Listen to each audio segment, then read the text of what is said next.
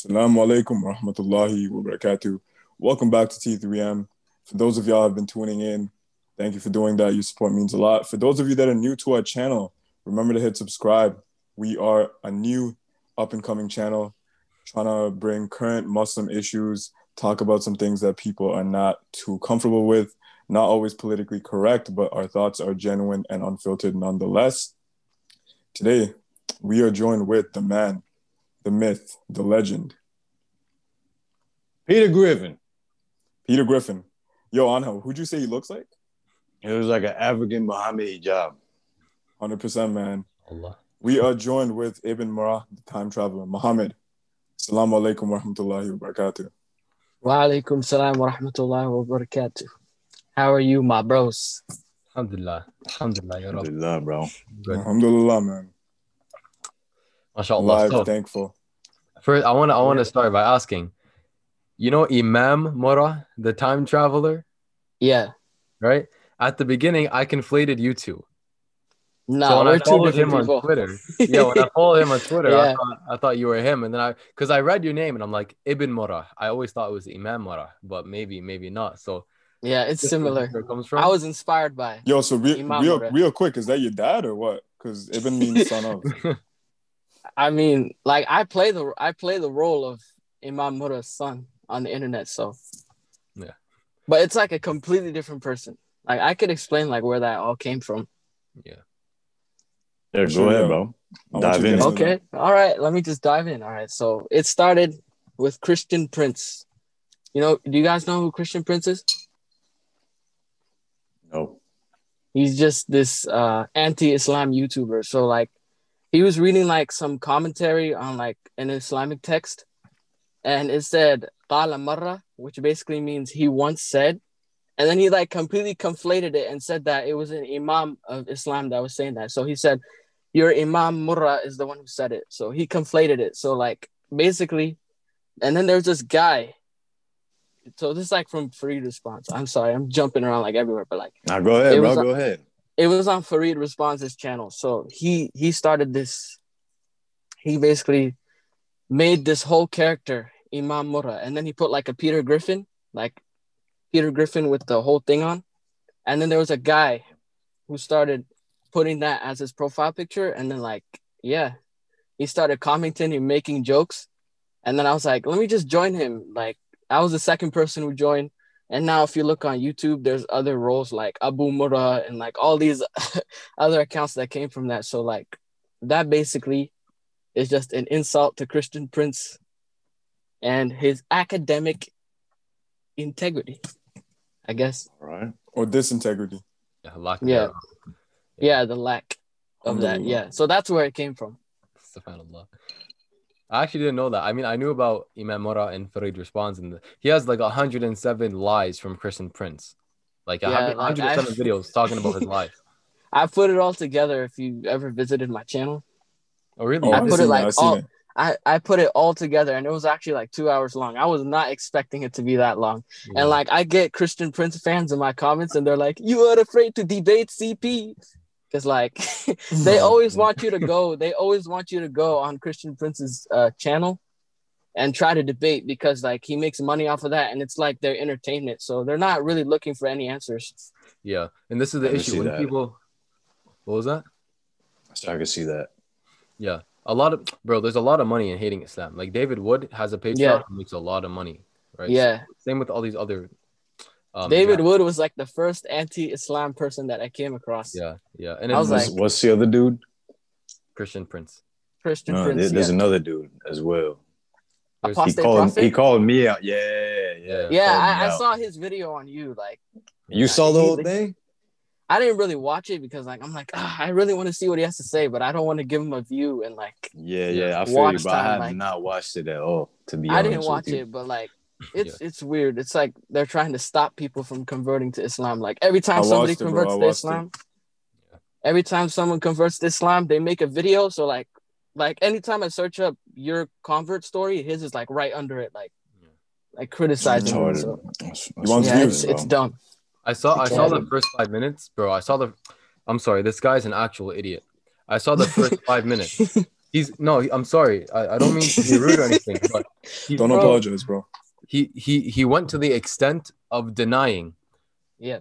media mass manipulation and the fact that if media runs with a story that's false, everyone will believe it and think it's true. He there are scholarly articles about it. There are statistics. There's works done on it, and he went to the extent of denying it because Anhil made a point that he thought Islam was this terroristic religion because that's the Fox News narrative.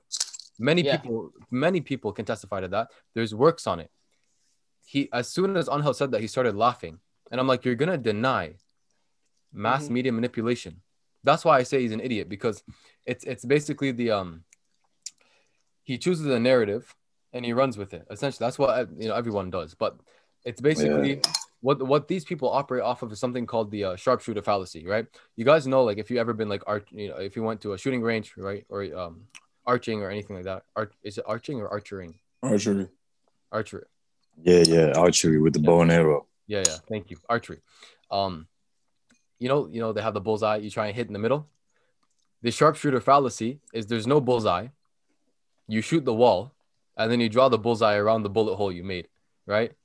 That's Mhm. essentially what they're doing. They pick the narrative, and then they draw everything around it to say, "See, I was completely right. I hit it on the spot." That's essentially, you know, what these people do, and it's uh, as the brother said, a lack of academic integrity. Um, this is why when he went, he and you know he got basically uh, jumped by Muhammad Hijab on the uh, the Adam Saleh podcast. He didn't Yeah. have any answers, and he took off his headphones and started acting like a baby. That's why David Wood, when he when he went against Muhammad Hijab, Muhammad Hijab had the um the, the privilege of, of saying, you know, Mhm. 20 years of dissing Islam and researching Islam, and all of his arguments were dismissed in four minutes. Yep. Satisfying. That, Oh, that's I love was that so debate so much, bro. Yeah. Bro, at You the watched end of the debate, when um I didn't watch the whole thing, I saw little snippets, but I love the the part where um Hijab he was going in and he was basically done. He had like two minutes left. He's like, I'm just gonna recite the Quran for y'all. Yeah. He just started yeah, I'm done with reciting this it. guy. And But, then like, he the- literally, the last he literally minutes, said, bro. "You can add this time to David Wood." They give it a That's crazy, bro. Yeah. I watched the Apostate Prophet video, bro. He had The a whole point where he was like, I watched most of it, and he there's a the part where he was like, "Oh, how are you guys gonna let a man who can't even pronounce Catholicism come and talk about Islam and all that?" Oh yeah. And Because then- yeah, I, 'cause I saw- said Catholicism. Yeah, and I'm like, bro, how is that even a valid point, bro? Tomato, tomato. But anyway, if you want to disregard that. Yeah, they're, then they're these fools talk about in the comments how we're just gonna wait till next week when he says, "Oh, I'm gonna be Buddhist," or another week where he's like, "Oh, I'm gonna be a Jew," and it's like, bro, come on, man. You you guys like they pick the narrative just like Rami said, and they're Mhm. finding proof to just support that, even if it's baseless. Bro, I'm gonna lay it out real clear. All right. Number one, if he had a true intention to help, he would have reached out to me personally. He wouldn't have made any video. He would have reached out to me personally and had an actual talk, not a debate, a talk. Number two, if he wants to debate, bro, he's already been debated and he's been destroyed in a debate. Yeah. So like it makes no sense for me or anyone else to debate him. And number three, I don't debate. I use my hands, I use my legs, I use my body. Like, bro, if you want to get Mhm. to that level, we could fight. Like, I have no no animosity towards you, bro. But like, if you want to come at me sideways, we can Mhm. handle it like men. Simple as that, bro. yeah. Have you seen uh, Apostate Prophet versus Daniel Haqiqatjou? I heard it was good. I, I, heard it was really. it good. was it was really good. He got slaughtered on about uh Sharia law. It was it was crazy. He was he even cussed. He dropped the f bomb. If you didn't watch the highlights, Yo, Like, someone, someone's was- gonna take, someone's gonna take what you said out of context. He got slaughtered by Sharia law. Damn, bro. Yeah, they will. They will. But like he Mm. got roasted so bad. Like he was talking about slavery and Islam, and like Daniel was just proving every point, like justifying every single thing, like logically. Like this man was slouching in his chair, like he wasn't expecting like this much of a beating. It was crazy. So like when he noticed that Daniel was bringing like studies after study after study, he started interrupting and cussing and all this stuff. It was Rami, crazy. where you at? I definitely recommend you should watch it and try to get him on the podcast too, Daniel. He's Oh, very for good. Sure, we're gonna reach out to him. That's a shame, dude. Yeah. I mean, bro, again, I want to say like I have no animosity towards him or anyone else, bro, because like all these people on here, they're reacting with emotion. And it's like, bro, I have nothing to react to. You are not doing anything to me personally. You're trying to, but it's not doing anything to me. Now, if you like mess with my family, then it's a different story. Yeah. You know, but like, bro, it's YouTube. It's YouTube, bro. And again, like I said, if he wanted to help, he could reach out to people versus making a video just for views and for money. Yeah, and you know, It's I, silly, bro. I find it funny because even using the the uh, the phrase "want to help," Yeah. the hell is he helping with? He doesn't have he doesn't have a solid way of life. he doesn't have objective truth. He doesn't even know what's good or bad. How the hell is he gonna help? Mhm. Yeah. It doesn't make any He sense. doesn't he doesn't even No. know how morality works. He was saying that there was an, a Yeah. different option besides objective and subjective morality. Like That- He I had was to just say like- because he knows what is he. He knows he knew where it was gonna go. Right. I think he's Yep. not. I don't think he's smart, but he's he, he's definitely not that dumb. He knows where it's gonna go. That's why I had to say there's a third option that I'm not gonna mention for you know undisclosed reasons. Um, but bro, like help in what sense? You don't you don't know what good is. You don't know what bad is. You don't know what moral and moral uh, what these terms mean. They mean nothing to you. He has like his idea of morality is just as productive as my love for the taste of oranges. That's how productive it is. Like it's Yeah. Bro, on a side note, too, on a side note, I actually have ex Muslims who message me on email, which I appreciate, you know, reaching out to me one on one. They reach out to me and they'll send like this video link. And the video link will be like, oh, um, Christians killed by Muslims or something like that. And I watch the video, I'm like, all right, this is it's kind of silly because one, you're trying to like make me not believe in Islam just because of this. When it's like a Christian wouldn't stop believing in Christianity just because of what the KKK did. Yeah. You know what I mean? So it's like I saw that. I'm like, bro, you do understand like people are not perfect, Yeah. and we are literally at the risk of sinning, at the risk of like doing things wrong. And bro, he commented, he, he sent a message back. He said, Oh, I'm sorry, I don't speak English too well. I'm like, bro, what? like you don't you don't speak English too well, but you're over here sending me videos that are in English. All right, bro. idiotic. Um, and not okay. Let's let's think about it. Let's let's use that kind of logic. If you're a part of a group, where if any individual or portion of that group does something that is deemed by society to be wrong or immoral or bad against the law, then you would have to make your own way of life. Because even atheism, look at what Stalin did. Buddies with Hitler, look what he was doing. You would have to denounce atheism. Yeah, you can't even say I'm an atheist and but they might say, "Oh, atheism is not a atheism isn't a way of life." Islam doesn't teach that. So why should I denounce Islam because of people who claim to be Muslim? What they're doing, you if you follow that logic, you can't be atheist anymore. Claim belief for Mm. God and, and claim deism, and khalas, that's it. And then when you find that there was a deist that did something bad in the past, you must be like, I'm gonna make my own way of life that nobody can infiltrate and, and ruin the name of. It's it's a pathetic argument, but this is what they And- do. and- go ahead, go ahead. Thank you. This is what they do. They appeal to a shock factor, emotion, right? They like there's one guy on TikTok. All like recently, all he's been doing. I know him. I know him. I know him. You talking about Paul? No, no, no, not him, not him. No, Oh, not Paul. No, Someone I'm else. talking about I'm talking about the atheist troll guy. All bro, the, his last oh, few another videos. guy. Like, Yeah, his last few Oh, videos. yeah. All he does, you believe in slavery? You don't, my man. You don't know what morality is.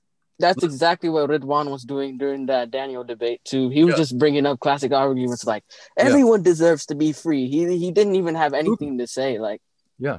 See, this is the thing, man. They'll they'll make these claims, which people generally agree with. People deserve to be free, and even Islam doesn't have a problem with that. This is the thing. Islam encourages freeing slaves. We don't have a problem with that. The abolishment of slavery, even though Muslims were kind of thinking about it in the beginning, skeptical in the beginning, Allah made it halal. Why should we abolish it?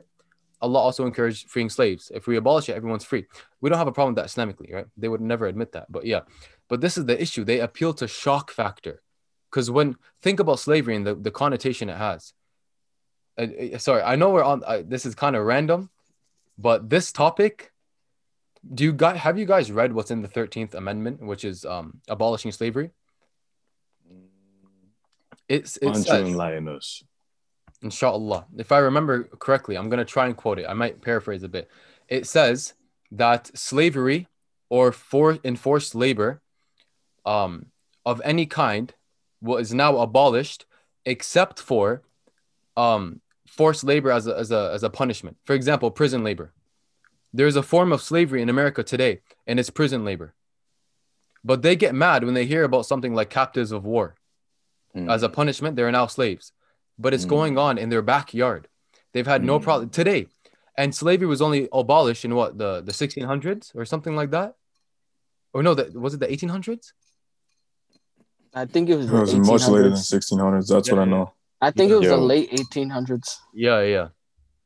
I think it- it's 18 something and then ends with a six. That's where I got confused. But yeah, what's up? just for Muhammad, I, I'm gonna go as far as to say that. Um, You saw that compilation? uh, I saw that. I saw that. Bro, Mm, The slavery And I is did that not for him too. just yeah, yeah. Slavery is not just for the people that are locked up. Like you got to look at slavery from an even deeper perspective. Like look at everyone who's in this uh, quote unquote American dream over here in the USA. Yeah. Like bro, these people are doing things they don't want to do. They're working jobs they don't want to work. They're over here making all this money to get all these things to impress people that they don't really care about. Yeah. So it's like if you think about it, those people are slaves. Yeah. Bro, when I worked at a restaurant, I remember I was working like 14 to 18 hour shifts, bro. It was so crazy. And I'm telling you, in this restaurant, as I'm doing this work, as I'm cleaning the tables, picking up after people, I'm like, yo, I am literally a slave right now.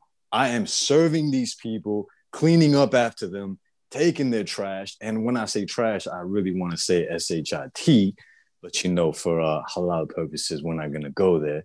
But y'all get the picture, right? These people would treat me terribly, and I had to take it, bro. I just had to take it because I needed money. So, like, is that slavery or is that not slavery? I'll let y'all decide on that. That's kind of the same thing that Daniel was saying too. Like, Yeah. If you don't want to work, then you get kicked out on the streets and no one cares about you, or else you have to work all these long hours just to keep your house, just to keep your house. Yeah. If you don't, you're out on the street and you don't got nothing. That's kind of slavery. Yeah, you know, Omar Suleiman actually has like a, a very, I think, a very good series of, I think, uh, hours worth of lecturing on this topic. And I want to add, I want to add, I hear that even with the abolishment of slavery in America, you had people, you had slaves who, after slavery was abolished, they went back to their owners and begged them to take them back because there are people, and just think about it, there are people who would rather be a slave who's taken care of than a poor person with nothing. And if relating it to what we just what, what uh, brother Angel just mentioned it's basically the same thing. You're essentially a slave to this corporation company restaurant whatever it is in the sense that you need them to survive. Mhm. otherwise you're going to be living on the street having a horrible life except it's it's you have the freedom to leave and then go be a slave somewhere else. How is that really freedom? At least at least in islam the slave has rights.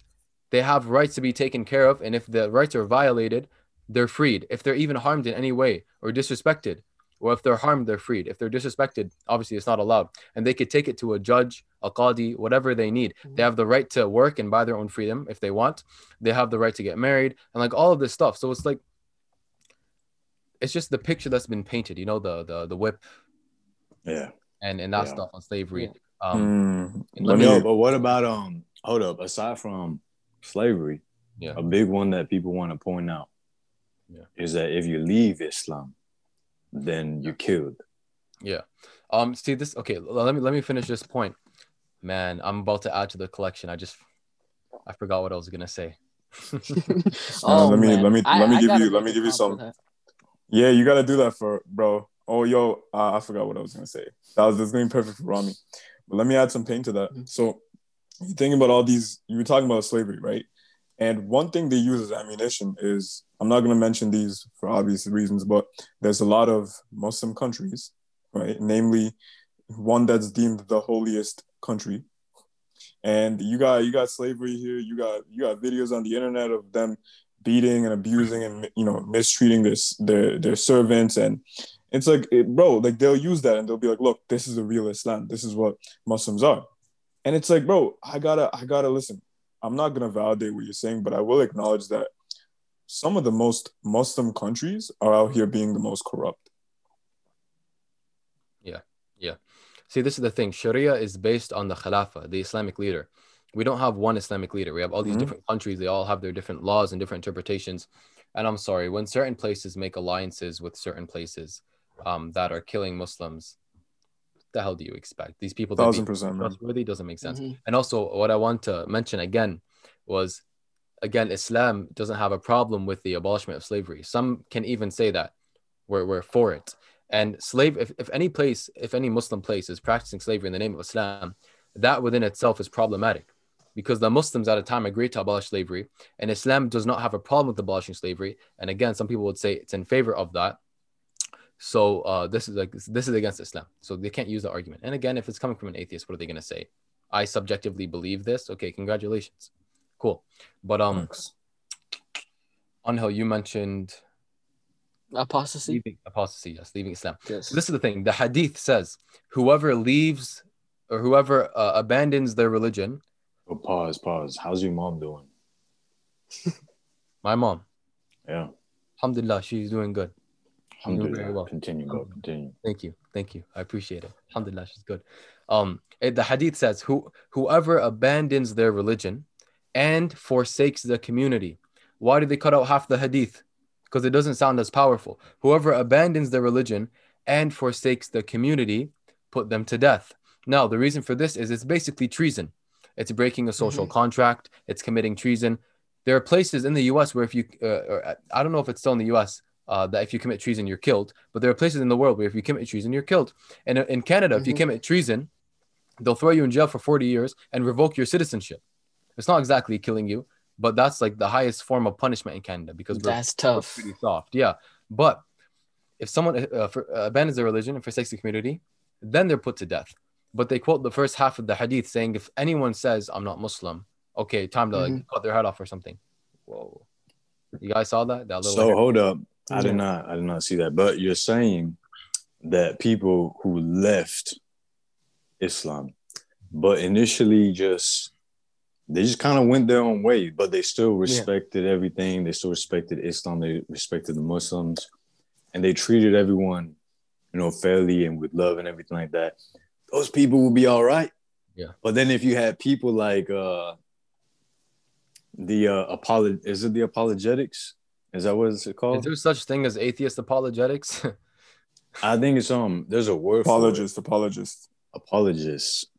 So eh, these apologists, like the people who are here on YouTube, trying to like spread this word about Islam Yeah. and just try to demonize and everything. Like these would be the people who would initially be yeah. stoned to death. Yeah, You because know, like the I, whole I'm not society, saying that like. Uh, well, go ahead, go ahead, go ahead. Because like the whole going. society is based on Islam. So like if you're out here like just talking down on Islam, insulting the Prophet, insulting Muslims, then you're pretty much committing treason in an Yeah. Islamic state. So like you're trying to turn people away from Islam, and the whole government is based on Islam. So you're causing dis disorder and corruption everywhere. Yeah. Yeah, Exactly, bro. It's not. It's not leaving the religion it's Or not about causing the religion. disharmony. It's leaving the religion and causing disharmony. Yeah, and this is the Mhm. thing, because even then, even in that case, you don't just say okay to the chopping block, right?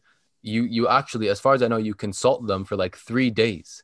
Three days. You literally it says take them, put them in a secure place, consult them for three days, let them know what's gonna happen. Like, listen, man, let's if you keep doing this, you know, we're, we're gonna do this, we're gonna do that. Just stop it now. You're not helping, you're causing corruption. Just stop it. And at that point, that person's not an innocent person. They're intentionally trying to cause disunity. They're intentionally trying to commit treason at this point. For Mm. three days, they recited the words of Mm. Allah, trying to be brought back to Islam, or at least getting them to stop doing what they're doing, stop forsaking the community. And even, bro, this is the most beautiful part. That's not even the, the that's not even the necessary solution, because Muhammad Hijab mentioned in the the debate with Apostate Prophet that Mhm. it's Islamically feasible, it's Islamically coherent that you would have a treaty with a non-Muslim land, and if you have apostates, you just transport them there. Yeah, saying, you just ship them away. yeah, let, It's- let them it's go live over there. Exactly. Yeah, it's it's all for keeping social order. Basically, it's not Yeah, about oh this person left their religion type Yes. thing. So Exactly. But these people, again, they want this shock factor. Y'all wanna y'all wanna know what's just as beautiful, bro? So, Remember remember a couple episodes ago, I know you guys know that Rami brought up how uh, we need four male witnesses in Islam. We brought the whole thing about you know ju- judicial systems and having witnesses, and there was a hadith where the Prophet ﷺ had a man, and the man committed a grave sin, and the man came to the Prophet and said, "Hey, you know, I did this," and uh, the Prophet was like, "Okay, are you sure?" Um, and he was like, "Yeah, I'm sure." And then the Prophet ﷺ was like, "Okay, cool." Um, didn't didn't take any action on it the guy came back another day and he was like, "Hey man, like I I I, I committed the sin." And the Prophet ﷺ was like, "Okay, are you are you certain? Like, are you mentally sound? Are you mentally ill? Do you have any any symptom or anything else?" He was like, "Nope, I'm sound. Cool." Came back another day. Uh, the Prophet ﷺ was like, "Okay, cool. Are you under the influence of any intoxicant?" And and the Prophet ﷺ did this four times, right? Because you need four male witnesses until he was sure that the man committed the sin. Yeah. And at this point, let's like, keep in mind this man knows what's gonna happen to him. He's intentionally like like he's asking for it basically. Mm-hmm. That's why he testified four times. The story I heard, the story I heard was that he he came to the Prophet and said, "I did this," and the Prophet said, "No, you didn't," and he walked away. That's and the one, yeah, that, yeah, yeah. And then that happened four times. I did it. No, you didn't. I did it. No, I didn't. Uh, no, you didn't. Four times. And then he came back to the Prophet and said, I, I did it the fourth time or something. And yeah, and then the Prophet, then he said, Are you crazy? Are you like, are you mad? Because if he's mad, he doesn't know what he's saying. He's let go. He says, No, I'm Mhm. not. He's like, like are, you- are you drunk? Because if he's drunk, he's safe. He's let go. He doesn't know what he's Hundred percent. thinking. Uh, but again, this happened. The only time these these like capital punishments took place, as far as I know, was when people uh, testified against themselves for a time, literally asking for the punishment. And at that point, it's like, if we didn't do it, they would have done something to themselves. Yeah. Yep. dude. And if y'all think about this, all right. I completely forgot what I was gonna say. Ah man, uh, you're picking up on Rami's uh, lack Yeah, bro. of memory lucidity, bro. I'm gonna, I'm gonna have both of y'all take some. Uh, what was that? Lion's mane mushroom. Y'all ever tried that? It's one of those uh those supplements. They call them nootropics or nootropics, right? And it's like a bl- it's a brain supplement, completely natural, bro. Uh, I never you know experimented with those, but I heard those are good. I'm pretty sure they're halal, bro. Mm, okay, I remember. I remember. All right. So if y'all think about this, as humans, what do we do with other humans? Like when we always want to share something.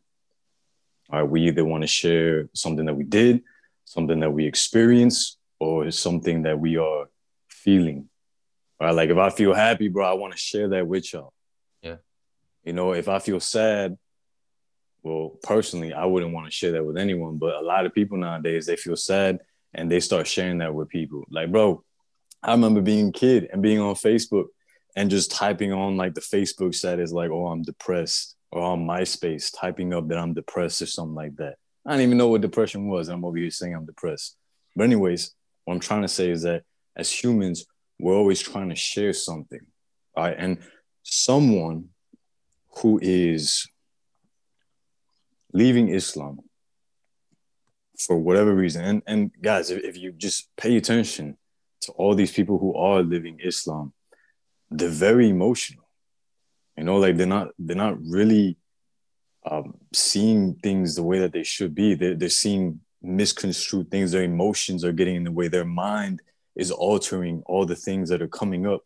You know, like we could even go as far as to say that they are uh, falling victim to the whispers of you know who, right? So this person is basically being swayed in a path that's causing them discomfort. And then now that they're leaving Islam, they want to share because that's what humans do. We share. So imagine this person is feeling all this discomfort, all this agony, all these um uh conflicting ideas, these thoughts that are going on inside them, and then they're over here sharing that with every other person. Like now, these other people are going to start get getting the same thing that this person has, and like that's where it would be a dire thing where it's like it, it would impact people in a big way. Cause like, bro, this guy, um, I don't even know his name, bro. The dude that uh hijab debated, bro, like the one who made a video on me. Yeah. Like, bro, look at look at his content. You know, like the the little bit that I saw, which was only on the debate with Muhammad Hijab, bro. It just it showed me the type of state that this individual was in. And it's like just just know, like anyone who watches his videos, you guys are receiving what he is transmitting. And what he is transmitting is the discomfort and everything that he feels. So it's like it just makes sense, everything. And I'm not trying to justify the whole killing aspect, but it's like when you put it all together, it all clicks. You know what I mean? Yeah, hundred percent. I wanna I wanna piggyback that point really quick because I would boy. I would even go as far as to say yes. I would even go as far as to Go say ahead. that most the most popular Islam haters are non-academics. There are people like like Sam Harris, but he's more pro-atheism and less anti-Islam, right? Um, there are Christian apologists like uh, William Lane Craig, and and uh, even Jordan Peterson has has a certain opinion on on uh, Islam. Yo, let me pause you right there for a second. I'm gonna put my video off for a few minutes, but I'm gonna be in the audio. So I'm gonna hear you guys. I'm gonna respond to everything. Just bear with me. Pause you too, bro. All right. You heard about you heard about the the guy that was exposed that Muhammad Hijab refuted. It was that uh scientific guy.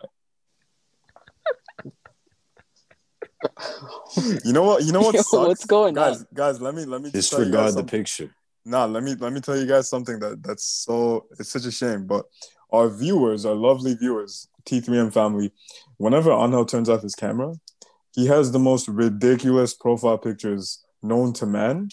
And it's a shame because y'all are just probably seeing his, his name in block text Anhel. But man. I can't see it. Oh, you can't see it? Nah, I can't. I'm on mobile, so Oh, swipe. Oh, Swipe and go. yeah, swipe, to bro. the gallery. Yeah. You should have been in gallery view, bro. bro, what is that, bro? That's him, bro. That was him before he accepted Islam. Mashallah. Yeah. Look, what, look what it's done for him. oh man, yeah. It fixed it fixed that nose, that's for sure.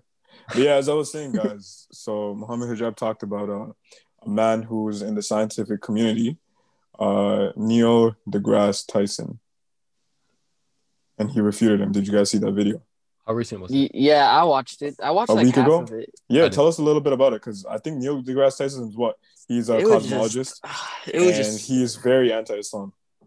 it was just so dumb. Like he was saying that Islamic history had no science. He was saying that um he was say, you know like Al Ghazali. Yeah. Yeah, know.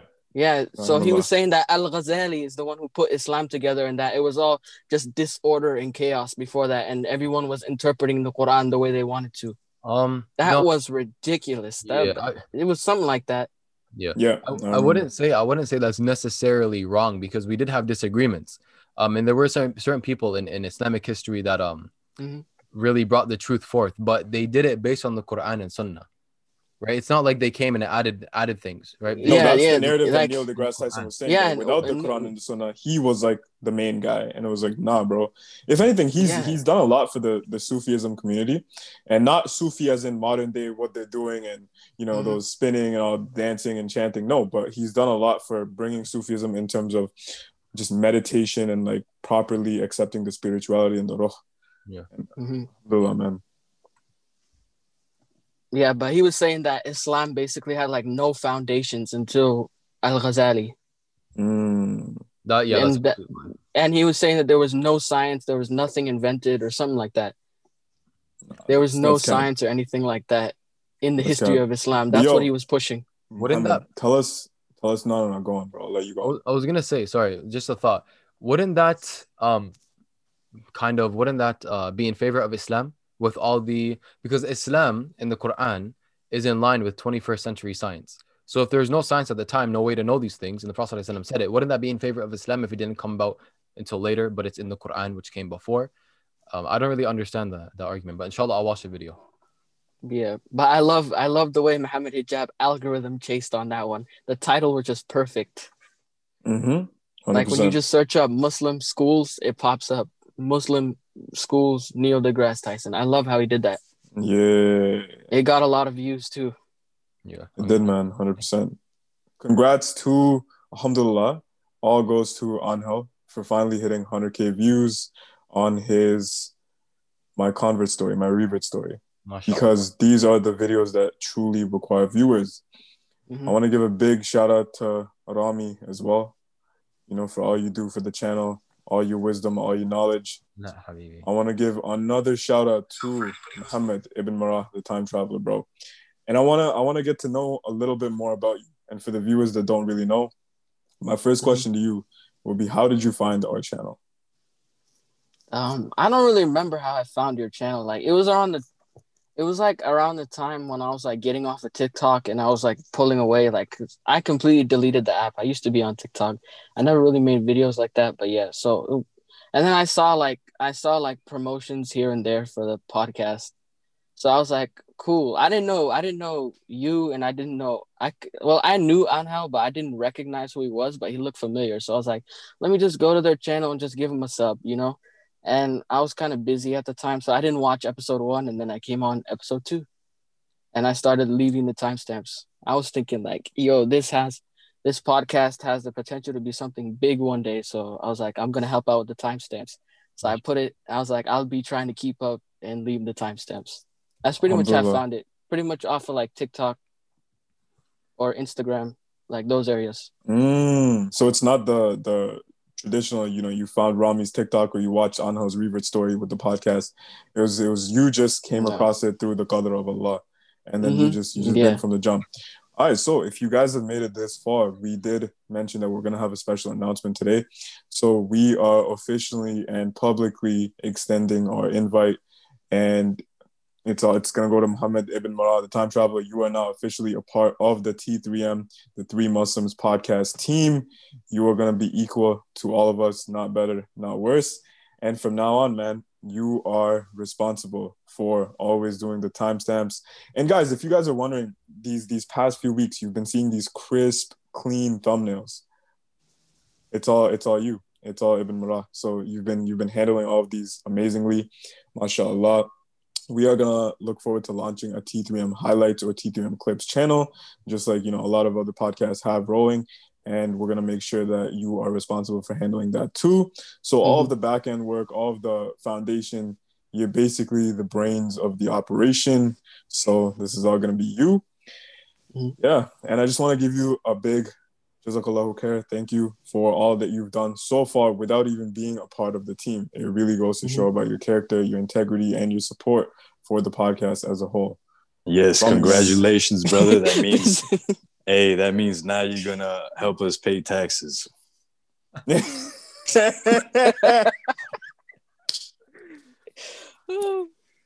Yeah, guy's man, uh, profile pic caught me off guard again. Facts. I don't even think you're old enough to pay taxes, are you? No. He I don't is know. now, I mean, bro. I'm 16. I'm 16. Yo, so low key, why don't you handle all of our income just for just for the next foreseeable future? Just so you know, get some get some uh, little bit of tax evasion. No, I'm just playing. Stuff But yeah, so so next next I want to get into okay, now that that's over with, get a little bit Yeah. more into you. Um, tell us more about you, where you live, kind of your upbringing in brief, whatever you feel comfortable sharing. And if you have any questions for us, let us know those before Mm-hmm. you go because they might be on your mind. Okay, so I'm just I'm just a regular teenager. I live in Washington. I lived in uh, Kent, Covington area, but now I'm like in Spanaway. I'm I'm I don't think you guys know because like those are the smaller cities. But like yeah, so I've been just chilling. My religious upbringing was just I was given the foundations like believe in Allah, believe in the prophets. The Quran is the scripture. Like that's where we get our knowledge from. And then later on, like it started like when I was 11, 12 ish. I started getting into the proofs and all this.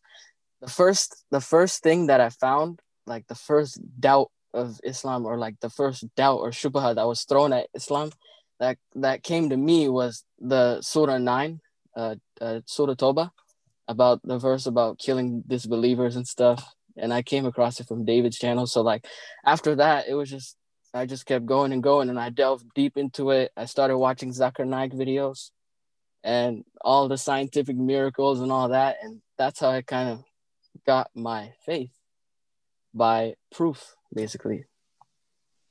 Amen. Mm. Alhamdulillah, man. Subhanallah. And you you are you're Somali. Yeah, I'm Somali. Mashallah. Alhamdulillah. Were you born in Somalia or were you born here? Nah, I was born here. Yeah, I could tell, bro. I could tell. Yep. Um, but you have you got any siblings? Yeah, I have siblings. I have a brother who's 15, Mashallah. I have a sister who's nine, ten, and then another sister who's five, and another sister who's like three months old. So yeah, And you are 16 yourself. yeah, I'm the You're oldest. the, you're the oldest of the pack. You're the leader of the tribe, Yep. and Mhm. you have four siblings. I'm not surprised. That's that's typical Somali, Yeah. typical African households, man. That's y'all Well, doing good for the fifth- ummah, man. I had a fifth one, but he passed away. So, In but it was as Oh, like a, may it was in like peace, as bro. an infant. Yeah, as Yeah, an may you infant. rest in so peace. He will be in peace. He's an infant. Yeah, facts. Yep. Yeah, I'm may Allah saying, may he- highest levels of May he rest in peace, Yep. bro. Yep. thousand percent, man. Oh. All right, bro. I'm just just curious, man. A lot of viewers are too. What did you do in this meantime that you turned your camera off? Uh, Uh, did you record? Did you record that part when I had the camera off? Oh no, we're talking. No, about- not you. We're talking about Anna. Oh, oh, Angel. Oh, I thought it was me. what up, bro? No, no, no. You I you've been you've been straight. Okay. What you been I've up to, been- Angel? Uh, just listening to you guys, to be honest. That's so creepy, bro. Why'd you turn I, off the camera? I had to listen. I had to turn the camera off so I could like really listen to what was being said. You know, like my ADHD was acting up. Mm. Yeah. Mm, I bet, bro. No, no, for real. I was just walking. Uh, after I eat, I like to walk for like five, ten minutes. It helps with your digestion. Yeah. It's very nice. That's dope, man. Yo, Anhel, you got any more questions for Muhammad? So you're 16? Yep. What are your hobbies right now, bro? Um, just helping you guys watching Muslim videos. Well, when there was no quarantine, I was playing basketball. Uh, that's pretty much it. Ooh. I'm a hooper. You a hooper? Okay. Yes, sir. Yes, sir. Hey, Rami's a hooper too. Yes, yes. How tall are you? How tall are you? Which one? You. Me? I'm 5'11. Ooh, I'll probably dunk on you. Yeah, How tall are you? How tall are you? Damn, man. Nah, I'm- I'll I'm only strip the 5'7", ball out your hand You're five five seven you at sixteen? I'm five seven. Yeah, I feel You got- average. Like I feel average. Nah, average. you gonna be six feet easy if you keep hooping. What about Rami? Six How one. tall are you? I'm I, six. I knew you were tall. Yeah. He looks tall, doesn't he? Like just when Yeah, you look he at him in the videos, he's got the the long frame. Yeah. A lot of people have been telling me though that when they see our podcast, like they think he's short. Like they're like, "Yo, mm-hmm. I thought Rami's like five yeah, one." I I actually I'm subconsciously like, add another always foot think to that, that, he's bro. short. Damn. Subconsciously, I always think he's shorter. Really? Damn.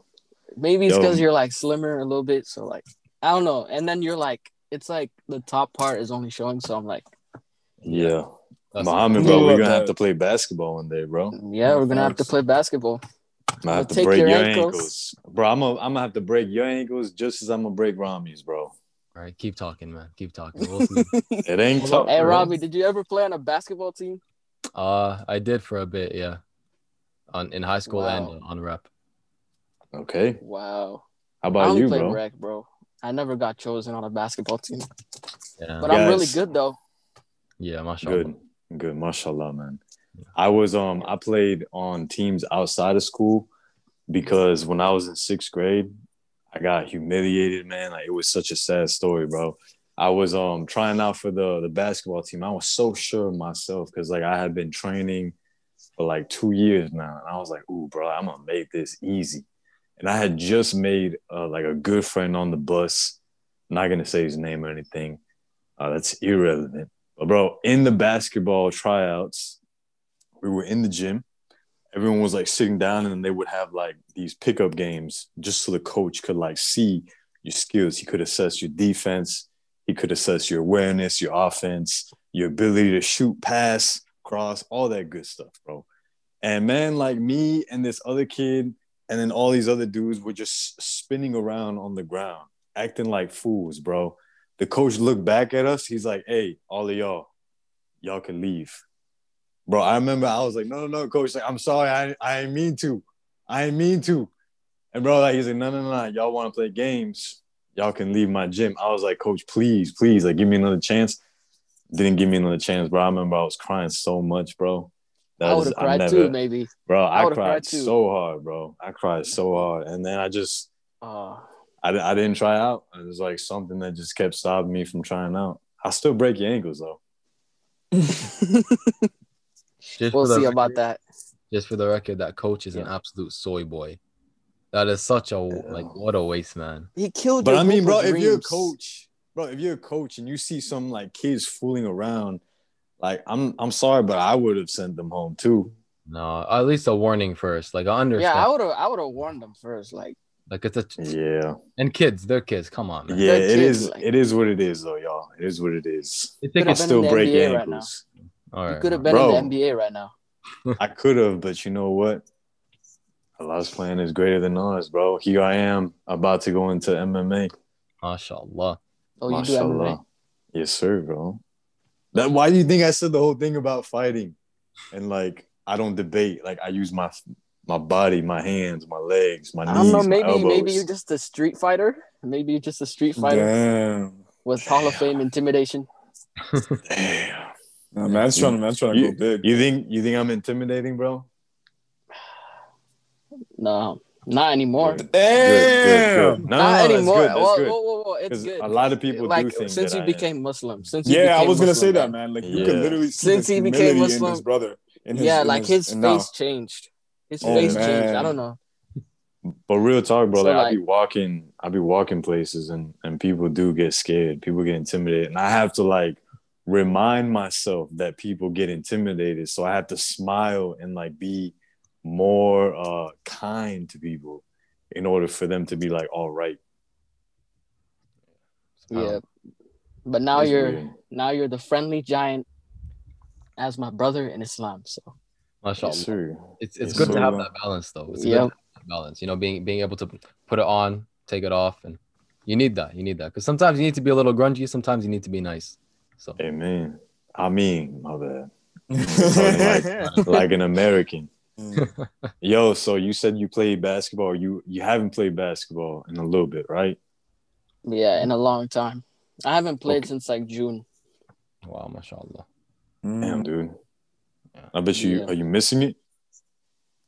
Uh, yeah, I'm missing it. I'm I'm missing it a lot. Why are you not my- playing? There's no basketball courts around here, and I just moved. Mm. So Damn, like, dude. there is no basketball courts nearby anywhere.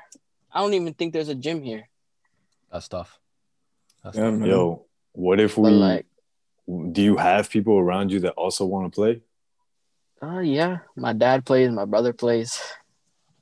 Bro, what if we start this man a GoFundMe to get him a basketball hoop and a basketball? We could Why do it. I'm Why down. not? I'm down. That's actually a good idea Yeah. because at the end of the day, man, you got hoop dreams. I'm not saying you want to be in the NBA, but I'm not not saying that. So why not? We just Yeah. we just do what we can to just get you back Mhm. to what you were already doing. Because times are tough, man. It's COVID. There's no gyms open. Here's the thing: you got no gyms near you or hoop courts near you. If we Yeah. had some near us, we still wouldn't be able to play because we're in full lockdown. Lockdown. I know the states is on some other stuff, but uh, why not, man? where are you? Where are you from?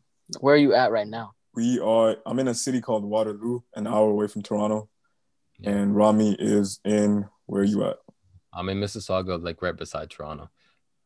Yeah, but we're both in Ontario, so same provincial lockdown. Both in Ontario, but not Ontario, Oh, California. You guys, you guys are in Canada. Yeah, we're in Mhm. Canada. Where are you at? I know. I'm in Dubai right now. Damn, you're in Dubai. That's crazy, bro. I was gonna go to Dubai. Nah, nah, I ain't, I'm not in Dubai. I'm in Florida right now. Wow, Florida. So we're in the opposite corners of the U.S. Yes, sir. Yes, sir. 100%. No. Bro, but listen, we're gonna do this GoFund for you. All right, we're gonna get this basketball court. We're gonna get well, not a basketball court because that'd be a little too much, y'all. We're gonna get you the basketball hoop, and we're gonna get you a basketball. And bro, at some point, inshallah, we'll all get together. Yep. So one, I can cross you and Rami, and two, bro, I can uh This is self introduce you into martial is- arts. Oh yeah, Yeah, I've been. I've What been is self-destruction? martial arts. The fact that you're yeah, getting bro. Let a me hoop let me. No, because I'm this a is I'm a practice this is, for uh, you and I'm a cross Oh, Damn. Ooh. Wait, All right. Listen, listen, listen. Have you Uh, have you uh, traveled a lot or no, Mohammed? uh, the only place I've been to, the only place I've been to was in uh, Kenya, Nairobi, MashaAllah. and I've been there. Nairobi, I've been there for like a subhanallah. I travel. Bro, listen, listen. I travel Yeah. a lot, alhamdulillah. Not as much as obviously Anhel. I, don't I travel a fair much. amount. Huh? I think you travel more than me, bro. I'm capping, bro. But I'm trying to get you two to travel more. And so we were just talking on the low about T3M, the three of us. We're planning a trip sometime, not not gonna be immediately soon, but sometime that works out. And bro, if you're a part of T3M, you're coming with us. So it's gonna be a dope trip. Where you guys got plans to Inshallah. go? Just waiting. We Honestly, bro, No. I'm thinking somewhere like Switzerland. Switzerland. Man, this guy always wants to I go stopped to the by cold, there bro. once To during where there's snow. Have you seen Switzerland in the summer, bro? It's hella warm. Nah, bro, we gotta go Nah. somewhere tropical, bro. We can't go to somewhere tropical, bro. Listen, Yeah, if like- we can go to Switzerland, we can go somewhere tropical. No, I'm saying like we can, bro, because you want to Oh, go somewhere okay, tropical, bro. okay. Go to the beach. Bro, go to You Miami. need to go to a literally live in tropical area. And bro, even the beaches in Florida ain't really tropical. Mm. Like, bro, I'm an island boy. I'm from Puerto Rico. Like, I know what tropical is, and like Florida ain't tropical, my dude. Have you ever been back to uh, Puerto Rico recently? And then for you, have you been back to Somalia recently? I never been to Let's go Somalia. first, bro. No way. Never. You've been to Kenya, but not Somalia. Yeah, because most of my family's in Kenya. They moved from Somalia to Kenya, so they're all just chilling there. It's nearby at least. But Mhm. like Man, I what about was yeah, go on. oh I was I was a little bit too young to remember. I remember a little bit because I was like in fourth grade, but like I remember some experiences and then I forgot most of it. Did they teach you how to run? What do you mean?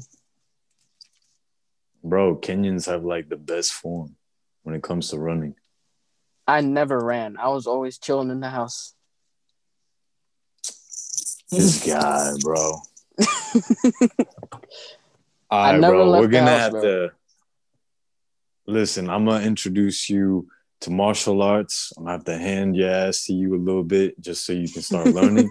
and two, bro, I'm gonna have to like get you started in terms of like more exercise, more using Yeah. your body and like getting outside, man. Because Yeah. bro, hey, the prophet said it best, man.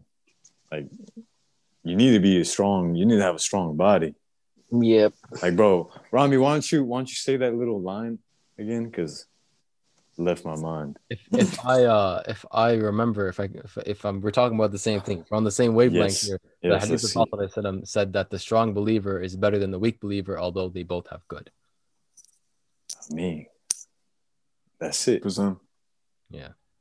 Hey, what you Yeah, what but- you trying to do? Like in terms of maybe a career, dream job, your purpose, you know? No clue, man. Taking day by day. Just day by day. Just putting trust in Allah. There you go. I mean, yeah, There you go. But okay, so I get it. It's beautiful. Putting your trust in Allah. That's how it should be. But Mhm. are you taking the steps necessary to start figuring it out? Because you can't just sit back like this and be like, all right, well, Yeah. yeah. Like I What can't we gonna expect do? miracles to happen. SubhanAllah. so what are you doing, bro? Just chilling in school. Just chilling in school, you know. Just chilling, man. Let him chill. Let him do his yeah, thing. bro. what, what Just relaxing, bro. What, what nah, interest, bro, Listen, I'm when I was 16 years old. If I could go back and talk to myself at 16, number one, I'd smack myself across the face, and number two is I would start to tell myself to like just do more. Like, don't be so content and comfortable with just chilling, uh, going on the internet, playing video games, watching TV, hanging out with friends and stuff like that. Like, bro, the more things you try, the Mhm. closer you're gonna get to like finding what it is that's for you. You feel me? Yeah. Like again, like we can't sit back, but we also can't be so like in a rush to find what it is. Like the more you look for something, the more it's gonna elude you. So it's just a matter of like trying new things. Cause if if I would have been trying new things, like I probably would have came on to uh, MMA or just martial arts in general, like way sooner than now at 20. Wow. I, I, I uncovered it around like 25, 26. So like I could have probably uncovered that by like 19, 20 if I would have been trying new things. You feel me? So like that's why Yeah. I ask you, like, what are you doing? Yeah. Yeah. I can't say the same to be honest. I would just let myself be and uh alhamdulillah. I know Yeah, because you never know where you're gonna end up, man. yeah, that's true. But I see on his point at the end of the day 100%. because Yeah, you gotta you gotta know at least what you like, bro, so you know what you gonna like and not what you're gonna dislike.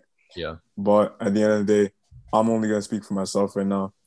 In terms of having one life purpose, again, I don't think I don't think I found it, but I will say, even though I'm in grad school right now and I'm doing this podcast, I don't know too much about other things, but this podcast, I'm never gonna stop.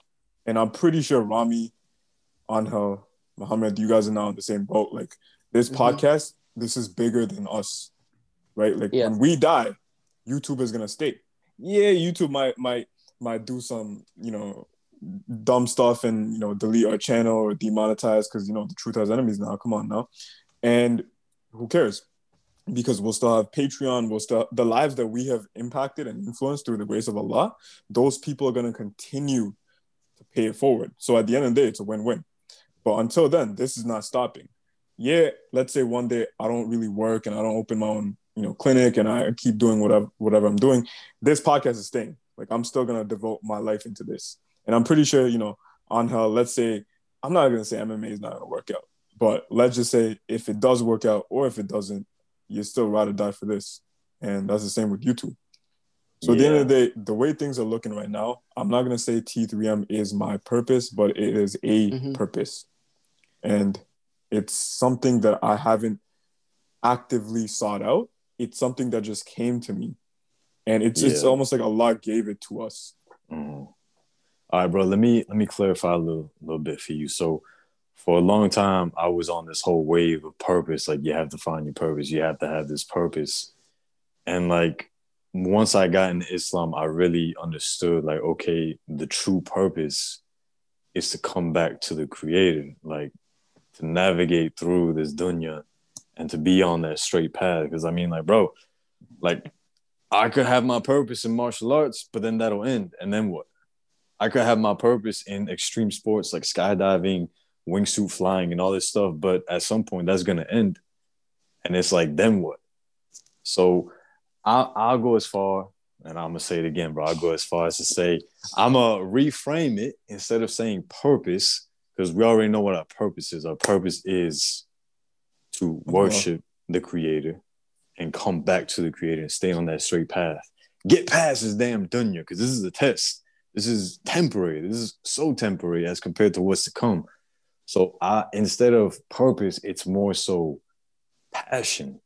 And it's like, what are you passionate about? And you could be passionate about a lot of things, but there's gonna be one thing that's like when you do it, you don't have to think about it.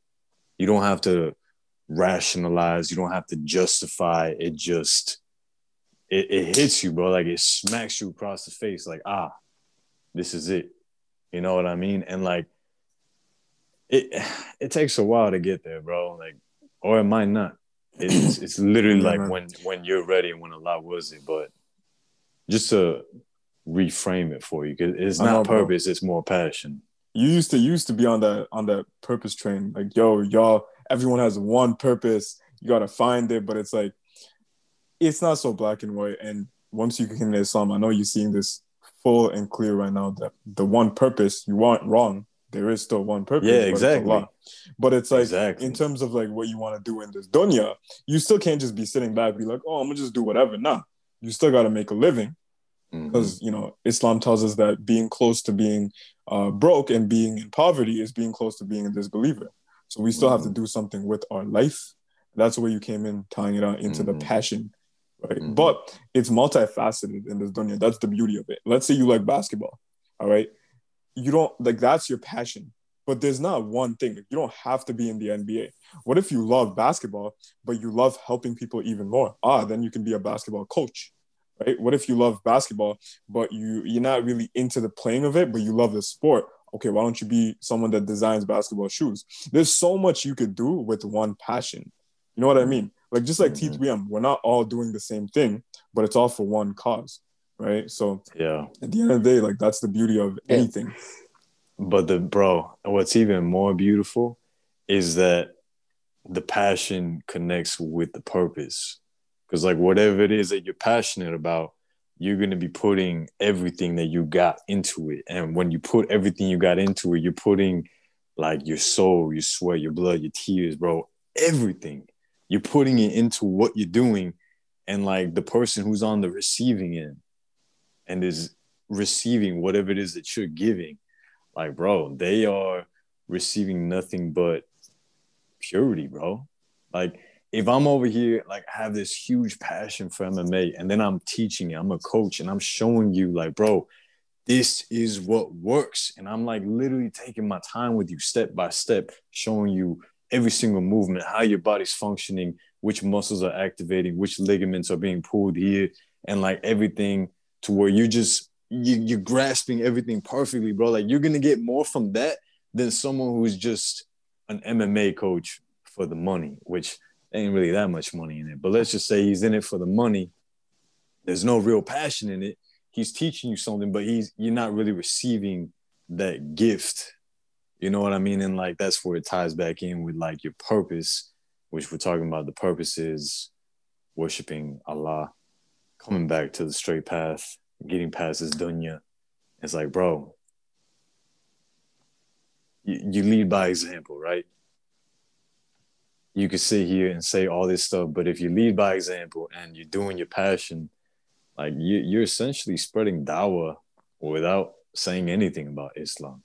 Hmm That's beautiful, man. I wanted to I wanted to add to that that train that you're on right now. And a lot of people hit us up in Patreon, in our requests, in our DMs, in email, in our inbox, whatever you want to say. We've gotten this question a lot. Where do you draw- draw the line between helping people about Islam and people that are just like lost causes, or like not lost causes because only Allah knows best, but they, they there's no progress that you can make with them. I know I know you guys have each had a friend or two, a brother or sister in your life where you try to, you know, bring them on the straight path, but they just don't want to see it and they just don't want to believe it and they just don't want to let their ego down. And it's like I always categorize people into three um different groups. And the first one is like people that you you can make a little bit of progress with. All right. These are the people that are kind of susceptible, kind of, you know, open to influence so you can bring them into Allah's path. I would say these people go at it 100%. Not go at it as in like completely, but definitely do your best. Don't push them away from Islam, but definitely bring them forward. Don't loaf down it. Don't sit on it. All right. These are difficult conversations, but conversations that need to be had nonetheless. All right. The second group is people that have kind of no interest. All right. You could tell that you've kind of been putting in work or they kind of don't want to, they don't want to accept Islam. They're kind of Islamophobic. They have too much pro- programming that they need to overcome themselves, but they're not doing the necessary steps. I'm not going to say khalas and just abort it, but I would say don't spend as much time on these people and try to find people in the first group because these people, no matter what, some people are genuinely here to just not be with the program. And Muhammad sent me a text last night how um, Allah literally says that the, all the people that leave Islam, Allah will replace them with people that are better for the deen and for the ummah. So I think that's profound. And there's a third group with people obviously that are super high interest, right? These are the people that are like, nah, man, they're they're coming to you. You don't have to come to them. They're already expressing interest. These are the people in our DMs that are like, yo, how do I do the shahada? These are the people like Kevin from Ireland. Shout out to you, brother. These people, I would say again, it's a no-brainer. Just accept them with open arms, bring them into the straight path of Allah. Inshallah, Allah accepts your guidance to them. But regardless of what I'm saying, to bring it into Anhel's point, all three of these groups, you're gonna have to lead by example. Your akhlaq, it has to show for all of them, guys. No matter if they're number two which is the uninterested, Islamophobic, anti-Islam, atheist. Either way, bro, none of these three people are gonna meet you and not be led by your example in some way, shape, or form towards Islam. They might not agree with it, but your akhlaq has to be universal and it needs to be constant to everyone. Man, bro, there's a quote that says, "Be so good that they can't ignore you." And That's a fact. obviously, bro, they could have so many.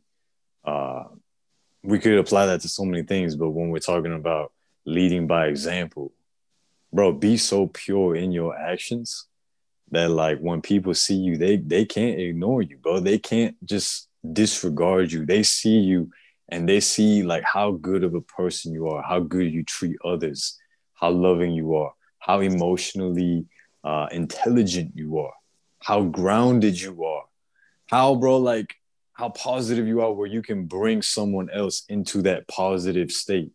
You know what I'm saying? Like it when you meet someone like that, you don't you can't disregard them because they are having such a huge impact on you. So it's like, bro, if you can lead like that, people will feel so amazing being around you. They, they're gonna start getting curious, like, yo, why are you like this? Why are you so happy? Why are you so joyful? Why are you so um just grounded? And then, bro, like that's where you can start sliding in little seeds. And then with those Mm. little seeds, it, it, they start watering it themselves over time. And then at some point or another, if Allah wills it, they will come. Hundred percent, man. And guys, at the end of the day, like what I'm trying, what we're trying to say essentially is like, before all that, you got to get yourself straight. How are you gonna lead other people by example if you have this mentality that oh, when I'm behind closed doors, it's okay if I if I eat this Twinkie, or it's okay if you know I'm watching things I shouldn't be watching, and it's like, bro, at the end of the day, did you forget that Allah Subhanahu wa Taala tells us that never is it three people among you except that I'm the fourth, or never is it that there's two among you committing a sin or murder or whatever except that I'm the third. What I'm trying to say is Allah Subhanahu wa Taala is always watching. So at the end of the day, yeah, there's closed doors, but how do you act when no one's watching? Are you praying salah when no one's watching and you don't have to boast about salah? Are you doing things and taking care of yourself when the highlight and the focus and the limelight is not on you? Because if you can do that, I guarantee you it's not going to be hard to do it with other people and lead them by example.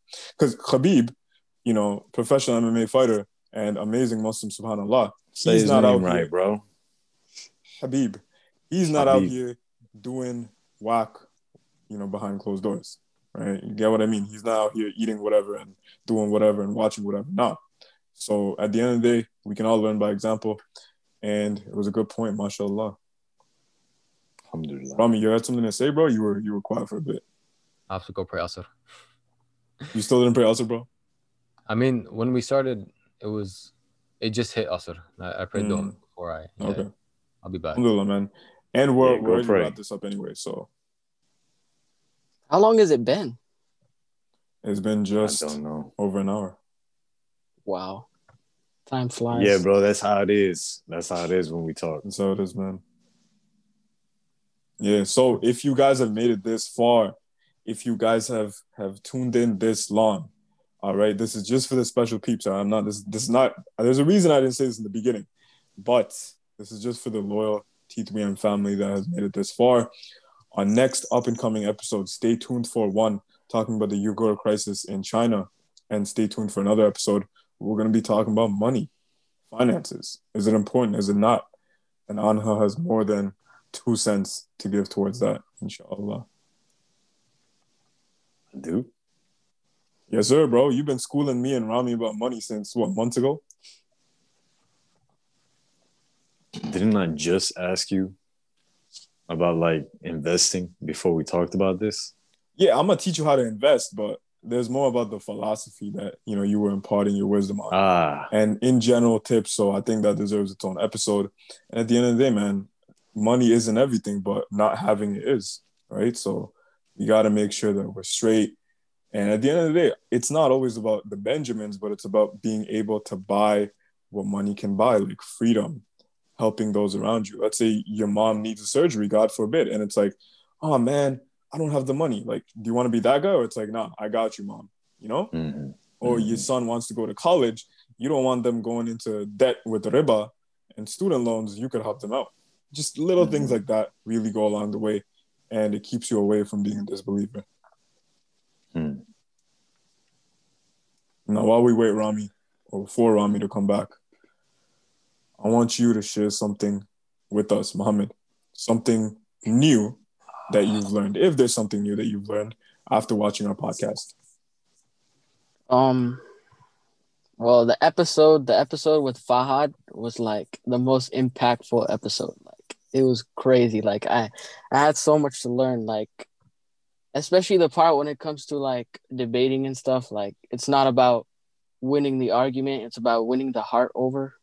Like and realizing that having a discussion with someone is much better than just trying to argue and topple because there's like egos involved and stuff like that. So that was that was So, the most impactful thing that I've learned off this podcast.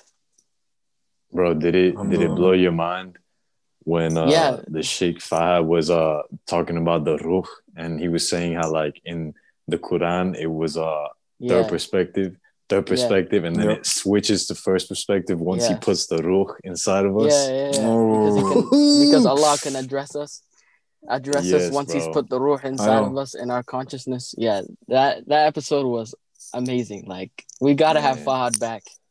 Oh, we Yeah, will. man. Let's believe 100%. We will. We will. Cool. Yeah. And uh, this episode's going to come down. Well, we got a queue about a month and a half now. so this episode is definitely coming out in March. But nonetheless, uh, if you guys made it this far, please do your part. All right. You guys are just important to T3M as us because you guys are the actual viewers. So share this video. It helps us tremendously because as soon as we get to 5K subs, we're dropping two weekly episodes. So that's going to be double the engagement, double the views, and double the amount of people that inshallah can be influenced and brought to the straight path through the grace of Allah. Yeah, man, Anna, you got something to say? Yeah, listen, man. We're gonna get you this basketball hoop and this basketball.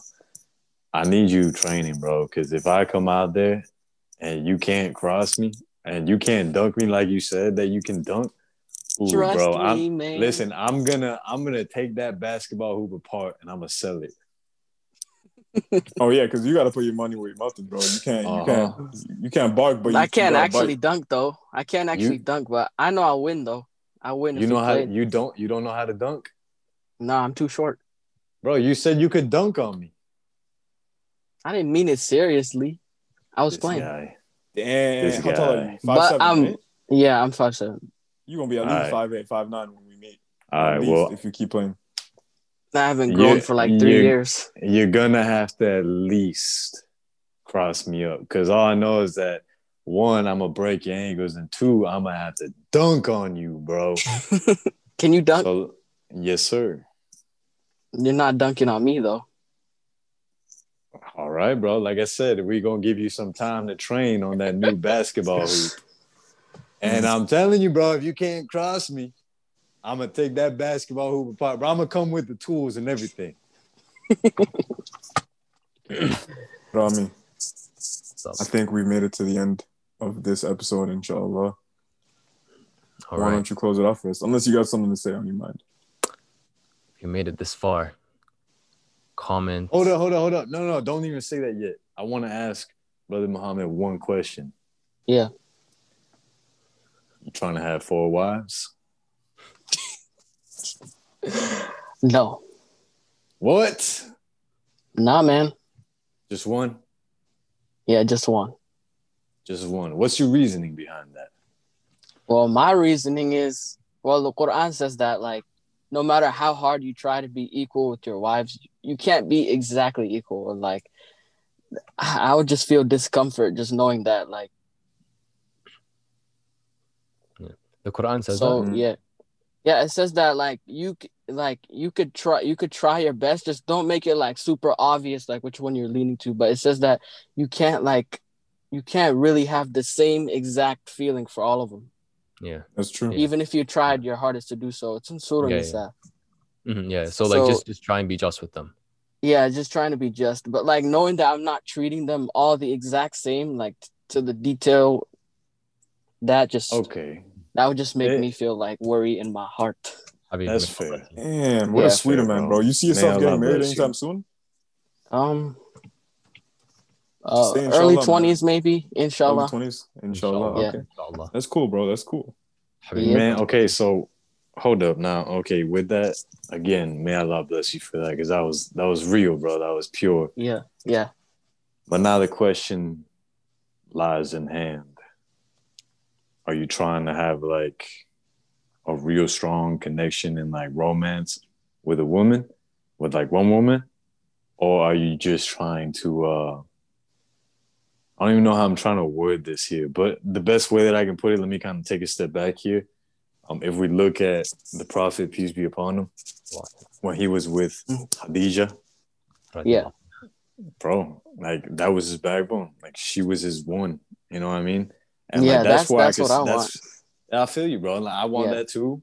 Fayed, he has that. Rami wants that. And it's like every man could say that he wants that, but then it's like, look what happened after the fact when Mm. Khadijah passed away. It's like the Mm-hmm. Yeah. man. It, I'm not saying that the man went cold and he just didn't have the connection with women like he did with Khadijah, but it's like now Mhm. instead of Mhm. giving everything to one, he's like giving a fair amount to all Yo. the ones that he's Bro. with, and he's supporting them. I agree, man, hundred percent, man. And yo, like my wife watches our podcast, so Mhm. I'm gonna just say this right now. I know, she, I know, I know you're watching, but at the end of the day, I, I hundred percent can validate Anhel's thoughts right now because if you're, if you got a girl, if you got a wife who's literally out here being your backbone, you're probably not gonna think of three more trials are open, whatever you want to say. But hmm. if you're not fully emotionally physically, whatever you want to say, spiritually connected to them and fulfilled, yeah, okay, then that's what you need for it. Hmm. And we all know about the story of the, the Prophet and Khadijah, like that was his backbone. They were truly connected. So, Yeah. Yeah. you know, I can imagine how like having someone like that taken away from you, okay, then you're kind of gonna, okay, I, I what if that happens again?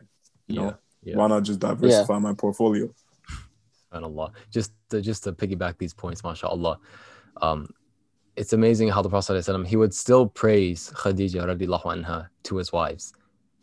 To the point where Aisha radiallahu anha, she was like mad, like, you know, I don't want to hear about her anymore. And he was like, she was she was there for me when no one else was. She, he's basically saying she was my backbone. She was the everything to me and she helped me so much. So I'm gonna praise her whether you like it or not. But um he didn't say that. I'm sorry. I'm sorry. Just so we're fair, he didn't say that. But um uh, essentially the message is if you have a Khadija radiallahu anha, you don't really need more. But if you don't, go for it. You're right. I'm not going to say man. anything. I'm not going to. Bro, you got all these feminists in our comments always saying. So basically, what you guys are saying is, uh, if a man has more than one wife, that it means the wives are lower value. No. I mean, essentially what we're saying. On average, on most cases, yeah, there's some men that even with a Khadija radiallahu, they're not they're not satisfied. They still want more. But at the end of the day, Allahu Alam, man. All we're saying is, at least I'm speaking on behalf of me, and I know Muhammad can speak on behalf of him. If you got one ride or die, it's better than having four that are kind of half on the team. Yeah, yeah, You know, True. yeah. I, true. I want to, I want to, I want to add something here. I want to add something. I want to be as fair as possible, right?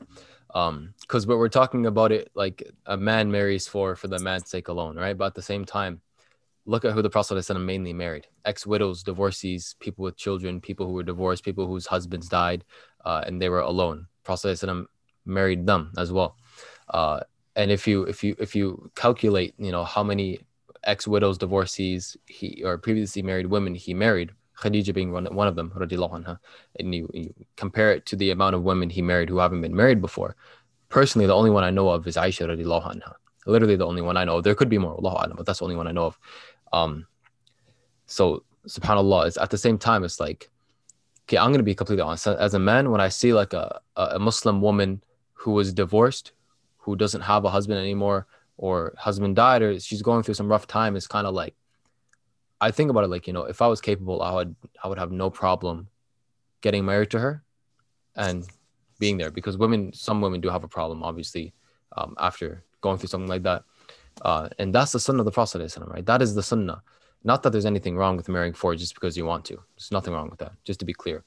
But uh, in the way the Prophet ﷺ conducted himself and the way he went about it, is to the benefit of the community. And that's something you see with the Prophet ﷺ all throughout his life, right? Always the, the, the, the he's being the best person for the betterment of the community um, in all aspects of life. And I think that is the, the essential message we need to um, we need to deliver, even if it means being monogamous. Even Bro. if it means being monogamous. Guys, I'm I'm gonna speak for myself here because I, I can't speak for y'all. But like through my experience with the women that I've been with pre-Islam and my Jahiliyyah days, man, like I know what it's like to be in a relationship where you lose yourself and like you you give so much of yourself to this other person. And I'm not saying that's bad. Aw. All right, bro. Listen, I'm not saying that's bad, but I'm saying like if they're not with you, bro, like it it it destroys you, man. Like I've been through it twice. I've been through two times where I was like completely just hurt, bro. One time was cheated on, the other time was just completely out of nowhere, just completely stripped away. So it's like for me to give so much, then to have it all just broken apart. It's like I don't know if it's just me. I don't know if it's just because I'm hurt, but like a part of me doesn't want to give everything to one person because I know mm. how imperfect Yeah. we are as humans. Yeah. And like I don't mind giving all of me to the creator, but like to give all of me to another human being who is imperfect. I've already seen what happens when I do that. Yeah. So it's like that's where to me it just seems more um logical, more rational to Okay. give X amount. Yeah, This I hear you, one. bro. This me- one, this one, and this one. Let me let me put in my two cents before Rami goes, because I definitely want to hear Rami's point. He, he looks like he has something very valuable and relevant right now. What I want to say first and foremost is, alhamdulillah, that every single woman is capable of cheating on you. Just like every single man Yeah. is capable of cheating on you. Every single human being in this dunya, the way Allah has made us, because He's made us with free will, we're not angels, will, not will, but can and has the ability to cheat on their spouse. Yeah. What I will say though, and this might help remedy a little bit of the, the thing you brought up on her, if we screen girls, and not the way like we screen them in our Jahiliyyah days, you know, being like, oh, I want a girl that looks like this, or I want a girl that does this. Nah, I'm talking about screen them in the way of the Sunnah, where the Prophet ﷺ said the best women first will be the one who has Iman, right? Who has taqwa, conscious of Allah, who has really high Iman, right? This girl will be, trust me, bro, looks, money, status, fame, all of this can be thrown out the window. As in, this is the most important thing, right? And there's a lot of things that I, Rami, and Anhel, we can get into in a bit where, you know, we want to talk about red flags. All right, this is going to be in marriage um, or relationships for our pre Jahiliyyah days. But, you know, we want to talk about those. And I'm not saying, guys, that what Anhel went through with one of his his uh, experiences, what a lot of people would go through. I'm talking about the cheating, bro. And what a lot of people will go through, that it's gonna, it, we can completely forbid this from happening. No, but I, what I will, I will say is after Rami finishes the point, when we get into the red flags, these can help minimize these, so that the chances of them happening are so slim to none that it's probably not gonna happen, guys. And we're gonna talk about two things that you guys can do. First and foremost, being things to screen and look out for in your spouse right? We, we can mainly only speak from our experience of looking for women, but I'm sure we can throw in a thing or two about, about women, our sisters looking for men. But the second thing we're going to talk about is what you got to make sure you keep doing in your marriage. All right. So these two things are we're going to talk about. But Rami, let us have it. Inshallah. Bismillah ar-Rahman ar-Rahim. Anhel, Habibi. I love you for the sake of Allah, man. Allah. I love you for the sake of Allah. Um, think about it. These were non-Muslim women. These are non-Muslim women. And even, you know, you know, you know my story and stuff. She, even though she was Muslim by name, like, come on, like in the actions and stuff, she wasn't really there. And uh We both have very similar experiences, unfortunately. But think about it. You, you know what's better than a woman not cheating on you for your sake? A woman not cheating on you for the sake of Allah. Because her reasons for you might die eventually. Her reasons for Allah, if, if she's at that point, you might as well just leave her. Like, what the hell is the point of being with her at that point? She doesn't have that, that love for Islam. That's why the Prophet said the best traits to look for in, in, in a spouse, regardless, is good character and good religion. Because character, you need someone with good mannerisms who's, who's nice to you. And the scholars talk about compatibility a lot, mashallah. But when they have the deen, when they have Islam, when you can just, when you look at them and you, you're like, this person loves Allah the way I love Allah. They love Islam the way I love Islam. And it's better that the reason they won't do anything to harm me is because of Allah, because they know they'll be accountable. Because if they were to cheat on me, harm me, neglect me, abuse me, manipulate me, and they don't believe in Allah, they're free to do that if they really want to until I walk Mhm. away. But if they believe in Allah, they know damn well that they're going to be punished for that. And even if it doesn't work out, at least it'll end respectfully on a good note. So Yeah. when you look at a woman, if you don't see character in deen, okay, khalas, leave. But if you see character and you see deen, you'll feel the coolness of your eyes and, and, and it'll be a lot more comforting in that moment. But this is the thing, we were operating off of bad experiences in the past. We've never, you know, they say, like, as they say, I mean, they don't really say it, but I say it a lot. It's always good till it's bad. It's always bad till it's good, right? We always, when we're in depressive states, we're like, man, it's going to be like this forever until all of a sudden we're happy. We're like, damn, I'm happy. And then we're happy until it's something bad happens and it's all of a sudden I'm bad. It literally, it takes Mhm. just like that. It could switch Listen, up.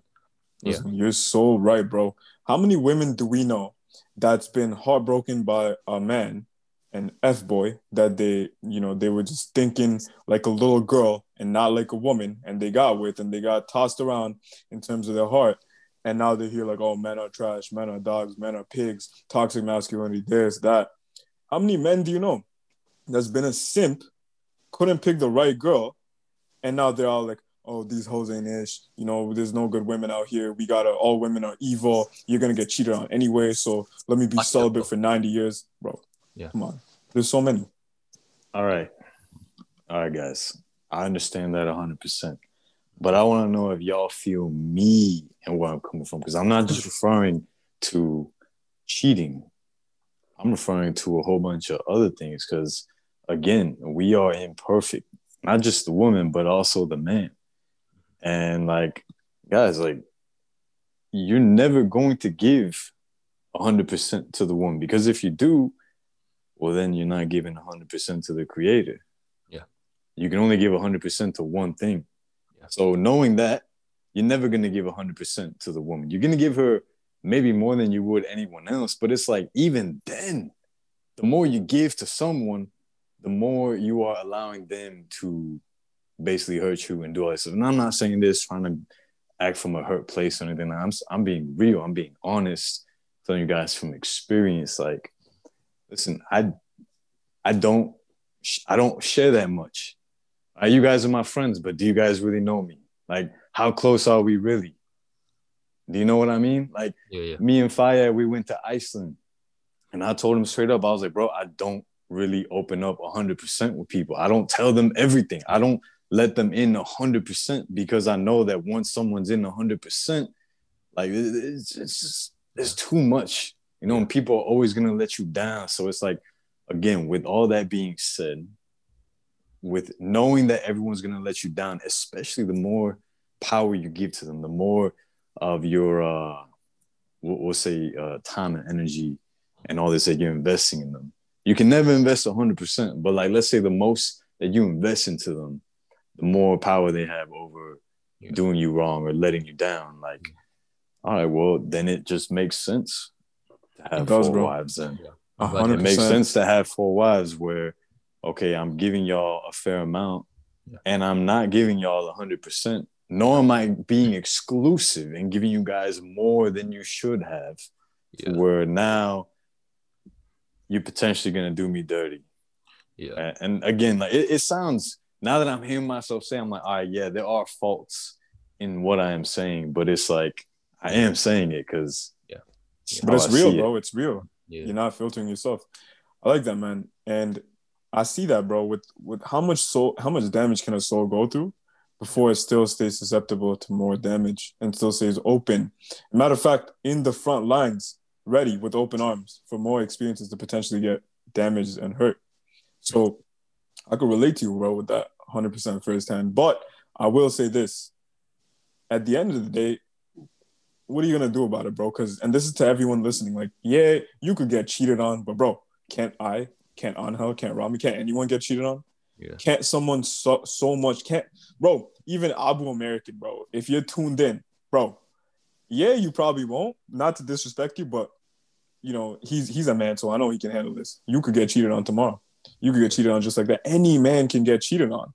Why are you gonna look at that and be like, oh, so now what if I get cheated on again? No, it's what are you gonna do about it? So again, we're not gonna tell you the end all be all solution, but what we are gonna tell you is what you could do to minimize that as much as possible. So first, I'm gonna hear Rami.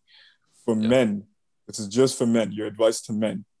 What are the number one things? Because first, we're gonna talk about things before the marriage, right? Not maintenance, not how you could keep yourself on point. I'm talking about picking the right girl. What have you got to say, bro? Right. Fir- Firstly, before I answer that question, I wanna I wanna comment on what Anhel said, inshallah. So I'm really happy you brought that point out because that's actually something I thought of, but me being me, I forgot about it. So it is what it is. But um, Alhamdulillah, I'm glad you brought it up. Uh, because I, I also wanna I also wanna say that you said he can't give them all 100. percent I agree 100. percent I agree. Right. No pun intended, obviously, but I agree 100. percent So if you were to give 100 percent to Allah, you know, and majority of, of yourself to your purpose, right? Wouldn't that be similar to giving percentage to this wife, that wife, you know, f- divided amongst four? Like let's let's take the the the other wife, the three other wives, and let's replace it with something, right? Something, a purpose. Then you're still only giving her a certain amount. That's why in Red Pill they talk a lot about having a purpose and focusing on yourself because you're having the same effect as if you had multiple wives on the on the woman and she Mhm. in a way feels replaceable and not that that's a good thing but everybody should know that um including myself and the, and the men everybody is replaceable because as soon as you think i'm the i'm the hero i'm the spider-man no one can take over no one can replace me that's usually when you get replaced that's something bro. You're right. yeah but sorry to to answer the question unless Anhel or somebody wanted to comment No, no, no. Before that, I wanna I wanna address a point that you made to address Anhel's point that he made to address my point, which is gonna be that at the end of the day, you got all these men saying, "Oh, should I text another girl to create attraction between me and my girl? Should I cheat on her to fake high value?" It's like, bro, why don't you put her second and put your purpose, put Allah, put your career, something like that first? Yeah. You feel me? And it's like that's how you really know what's real. It's not that you know you're doing things to, you know, just being fake and just you know fake it till you make it. Nah, like you Yes. could be all that you want to be, but you got to have something in life that's bigger than you. First, Allah Subhanahu wa Taala, and two, how are you gonna manipulate and navigate yourself in this dunya? How are you gonna position yourself to be a king or a queen? Yeah. Um, but yeah, I'm gonna let you answer it now. Jazakallah khair, habibi. And, and beautiful Pause, words. bro. Pause. So let me say this before I forget it, because it's completely involved. All right, Mhm. So think of it like this: you have to give hundred percent to the creator, because without the creator, you'd be nothing, right?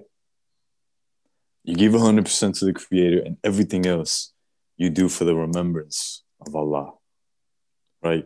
You work, do for the remembrance of Allah. You love, you do for the remembrance of Allah, for the sake of Allah. Bro, you get married. Why do you get married? Because that is completing half of the deen. All right, bro. But it's not in the sense that you get married and now you're going to give so much to this one person because that's defeating the purpose of why you're doing it in the first place. And I'm just going to go ahead and chime in and say here that when you have multiple wives, you are you basically not letting that occur because when you only have one woman, it's a lot easier for you to give her more than is necessary.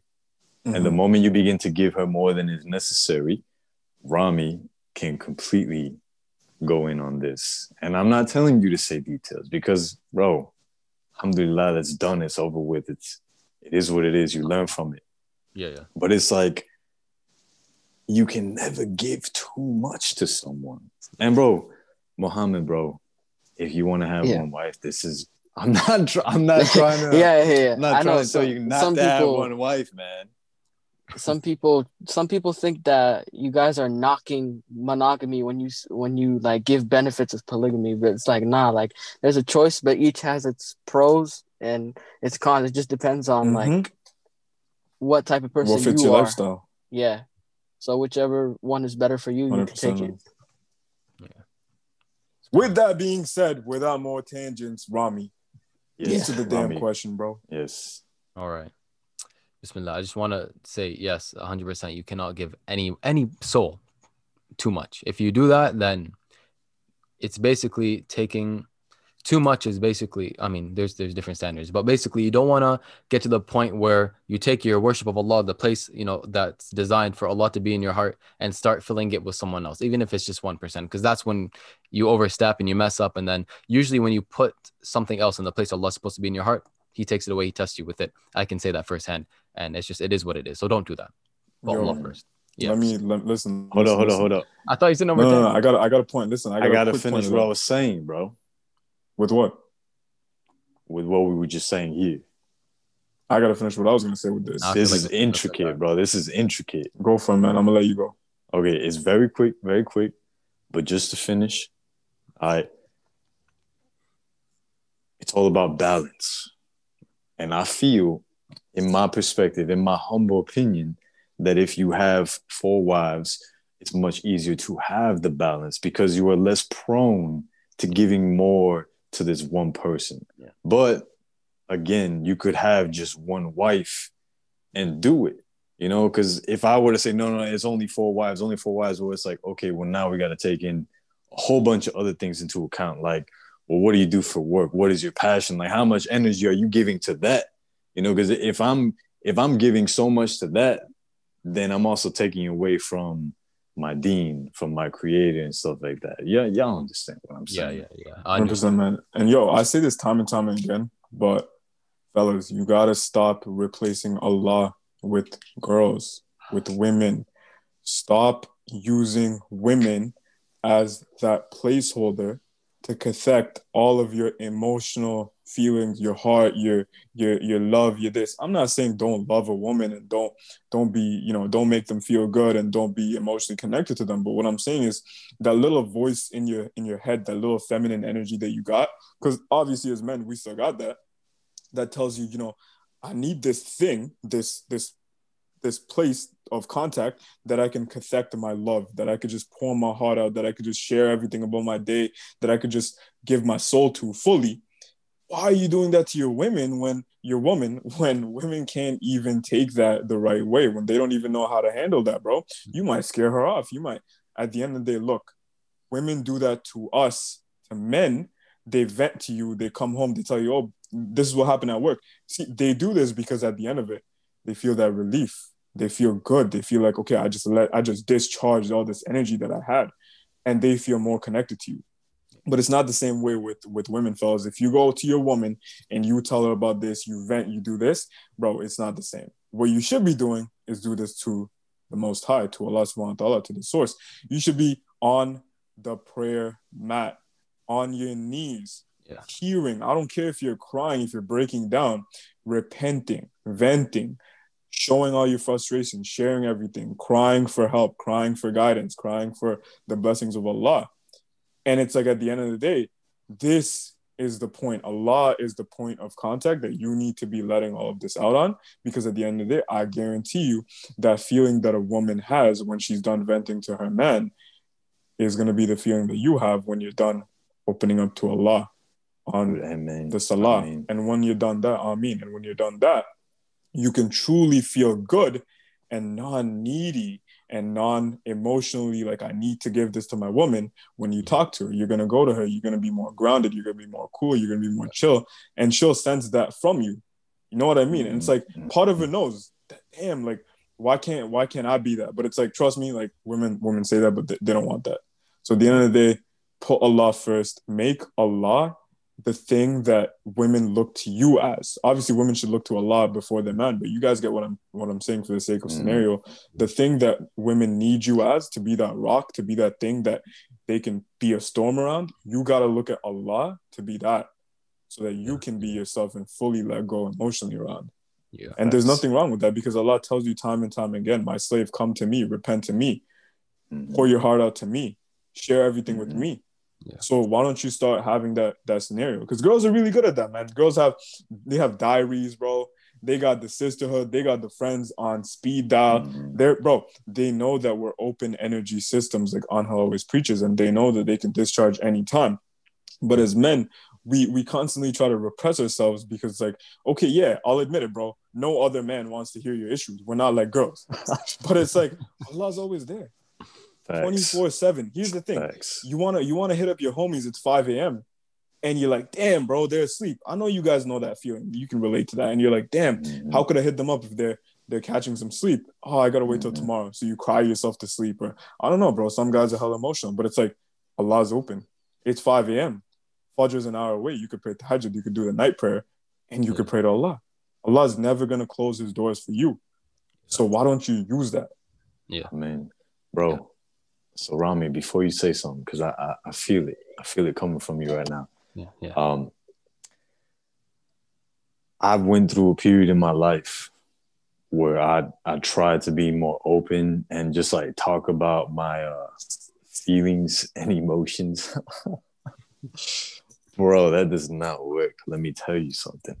As a man, there's a reason why we try to hold everything in. Because one, when we're over here trying to talk to everyone about it, like it doesn't really do the same thing that it does for a woman that it does for us. But two, we can't fully handle it on our or by ourselves, and that's where the creator comes in. You know, and I'll open up a little bit here with y'all and say that last night or for the past for the past like three weeks, I've been feeling real low. I've been feeling real low about a lot of things. But I didn't tell anyone, bro. No one close to me did I tell them, did I share this negative feeling that I was feeling? Because one, I knew it was temporary, and two, why would I want to bring someone down with something that I'm experiencing? I just want to lift other people up. All right. So I dealt with that. I went into prayer, bro, and like, dude, I just broke down in prayer, praying to Allah subhanahu wa ta'ala.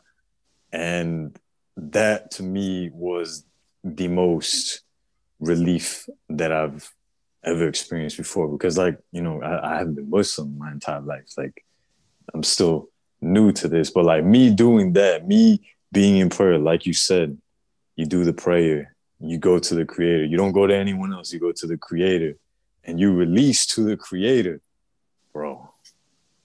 That's that's next level. Allah. And you actually feel like you have more energy after, it, don't you, bro? Because dude, when you when, when we go to our homies, we don't feel that discharge, bro. We're like, damn, bro, let me go to another homie. Or now let me Yeah. tell this person. Let me tell my mom. Yeah. it's like when you go to Allah, you truly feel done. Yeah, bro, and it's it's weird because like when I would go to my friends in the past, I felt exactly what you said. Where it's like, ah, I don't feel that full release. Maybe I need to talk about it some more. Maybe I need to talk to my other friend over here. He's more into this stuff. He's more like uh more wiser and has more knowledge and can really help me out with these things. But man, I'm being I'm being a hundred my bad. I'm being a hundred percent honest here and saying like whenever I would tell my friends that, bro, I would feel weak because I know I, I knew that mm-hmm. subconsciously a part of them was judging me and basically seeing me as a weaker version. You know, because I'm bro, I'm I'm literally like stepping down and being vulnerable to this person. But this person is not God. This person is not the creator. This person can't solve my issues. This person is just here listening to what I'm saying. And by me doing that, I felt weak. And it's bro, like it, it never gave me the release that I wanted. And it it almost made it worse. It almost bro. made- like It bro, the feeling that I had, it almost made it worse. And it's like I felt even weaker. And once I did it to Allah, once I just stepped down and just released it all to Allah. It's like there was no feeling of weakness. There was no feeling of judgment. There was just it. It was almost like everything that I had was just fully stripped away, and nothing but strength was given. Nothing but clarity was given. 100%. Nothing but peace was given, bro. And that's that's next level, bro. guys you can't you can't compare this to anything else um and before we yeah, listen listen for the sake of just staying on topic because i know we're too raw and too unfiltered i'm gonna let rami answer the question that i originally asked how do we stop this but i under i 100% can acknowledge and relate to you bro Anhel, because at the end of the day women and this is a, this is game for for fellas too when your woman is coming to you and wants to vent, stop being there like, how do I fix her problems? How do I, how do I, you know, solve her her issues? She's coming at me with this, and I'm gonna be too analytical. Bro, sometimes you get too caught up in trying to fix your woman's problems that you're not even listening to your woman. Some some people, and I'd say most women, don't really need you to vent to, so you give them clear cut advice. They just need something to let their heart out onto and just share their feelings with. So at the end of the day, hear them out first. Yeah, here and there, throw your advice, but bro, some people, more people than not, and I'm talking about men I know in my life too. They just want someone to talk to. Yeah. So just hear them out, bro. And that's the thing with Rami. Like I know this about Rami. Whenever I'm telling him something, like I don't really vent to him, but if I'm sharing something with him, or if I had had a good day, or I, I tell him anything, bro, this man waits till I'm done talking. And it's like at the end of that, that's already a release. He's not here like, oh, how do I solve this guy's problems? How do I be a guidance counselor? He's not out here trying to do that. He's just here like, okay, cool. I appreciate that, man. Thank you for sharing that. Sometimes, bro, that's enough.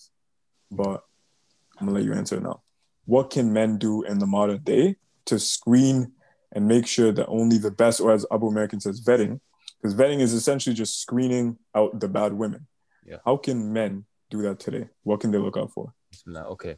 So firstly, Bismillah. So I mentioned before character and deen, right? So with things that matter to you as an individual, you have to know where you draw the line and what things you can tolerate. So let's say, for example, you do not want a woman, and you can even like literally make a list. Make a list. You should make a list of the men you want to be and the woman you want to have, or the women you want to have. If you have, if you draw the line of, I do not want her talking to men, maybe at work, okay, school once in a while if she needs to, if it's necessary, okay, but I don't want her being friends with men, make that a priority. And if you see she's friends with men, bye. Literally that easy. A lot of people are scared to say bye. They Damn, know- bro, where'd you get all that game from? I'm I playing. mean, I, have, I, I know some brothers, mashallah. I'm gonna just say that. I know some brothers, Nah, mashallah. for real though. May or Good may not have a podcast with them, but subhanallah. So Damn. Good stuff. you need to know what you want. You need to make it clear, right? And you need to know where maybe you can you can tolerate a little bit, right? And that differs from person to person. But essentially, with character, you want to see who she is. A lot of time, Farid mentioned we're very analytical, we're very logical, rational, thinking about analyzing things, right? But the issue is a lot of the time we're analyzing the wrong thing. We're analyzing what she's saying, not how she's saying it because sometimes how someone says something is more important than what they're saying. Words can be meaningless, but the power is behind how they're saying it, what they mean when they say it, right? So you have to analyze how they're saying the things they're saying, of course, what they're saying, but how they're saying it, the words they're using, the tone they have, the way they express themselves. And you have to kind of drawing a blank here. Um, oh yeah, also you have to watch how they move, who they are. Even you have to do a little bit of social media stalking, you know, see the friends they're with, see how they treat their family, mannerisms, character, and think as soon as you bro, be a little bit critical, right? Go with two eyes open. I heard this saying once when you're when you're looking for someone for marriage, go with two eyes open. Once you're in marriage, shut one eye, right? Keep one eye open, keep one eye shut. You don't want to be too critical in marriage, but when you're vetting, this is game time. Filter, you Mhm. put the Brita filter on, filter out the na- the, the nasty stuff, right? So watch them. If you see something, you don't have to confront them. Take note of it. Notice it. If it's a continual pattern, an issue, bye. Khalas, bye. On to the next. As one brother once told me, you missed the you, you missed the bus, you catch the next one 15 minutes later. Right? Mhm. I wonder, I wonder who said that. Subhanallah. Jeez. But Gucci. anyways, anyways, it's literally that simple. Like looking for marriage is not marriage. Until you're in, you don't owe anybody anything. You could be talking to them for a few months, all of a sudden you want to You see something bad, you go some peace. It is what it is. That's the character sign. Next is the deen, Because not wanting someone, not wanting your wife or your your future wife to talk to other guys is not just a character um, preference. It's an Islamic thing as well. So now it ties into deen. So you have to look how are they acting in terms of their deen? How is even things like their hijab? I'm not saying you shouldn't marry someone because their hijab is a little off, but you have to notice these things. And if you pair her lack of hijab with maybe her lack of modesty when she's speaking to people, you put two and two together, maybe her modesty isn't there. And modesty is a big part of Iman, a big part of faith. Maybe she's not praying her prayers. I, I honestly think if a woman doesn't pray istikhara, if a woman does not pray istikhara for marriage, that's a, that's a, that's a bad sign. Istikhara is basically when you pray to rak'ah, you ask, you make dua to Allah. If this is good for me, make it so. If not, take it away from me. If she doesn't do that, that's worrisome. Istikhara is basically like for marriage. That's what people use it for nowadays. It's for everything. But nowadays, mainly when it comes up, it's like for marriage or something. That's one of the big decisions. So, character. If you see things you don't like, you walk away, right? If you see things you like, you stay. You keep going. You see who they are, the person. Look at their deen. Look at their family. A lot of this is the big one, a big one. A lot of the time, people think she's amazing, even though her father is horrible. Her mom is uh, a vile back, you know, backbiter. Her siblings are mentally uh, deranged. She's good. Wh- which family you're marrying into? Uh-huh. You're gonna you're gonna have to deal with that. You have to deal with the mom and the dad and the family. Look at the family. So that's what I would say. Those are the big three: character Okay. on a special level, religion on a special level, and family. Look at those things. But yeah, my bad. When you talk, brother, just Hey, look uh, that that's gold. Bef- Yeah, yeah, before go you on. start your next point, um, my phone's about to die, so I might end up leaving early. no worries, earlier. bro. No, No worries. worries, No worries. All right. Listen, it's been a pleasure having you. If it dies, Yeah. it dies. If it doesn't, it doesn't. If you want to leave right now, cool. But thank you so much, bro, from the bottom of our hearts for all you do. Welcome to the team for T3M. We are looking forward to Mhm. having you contribute more to the podcast and just growing with us.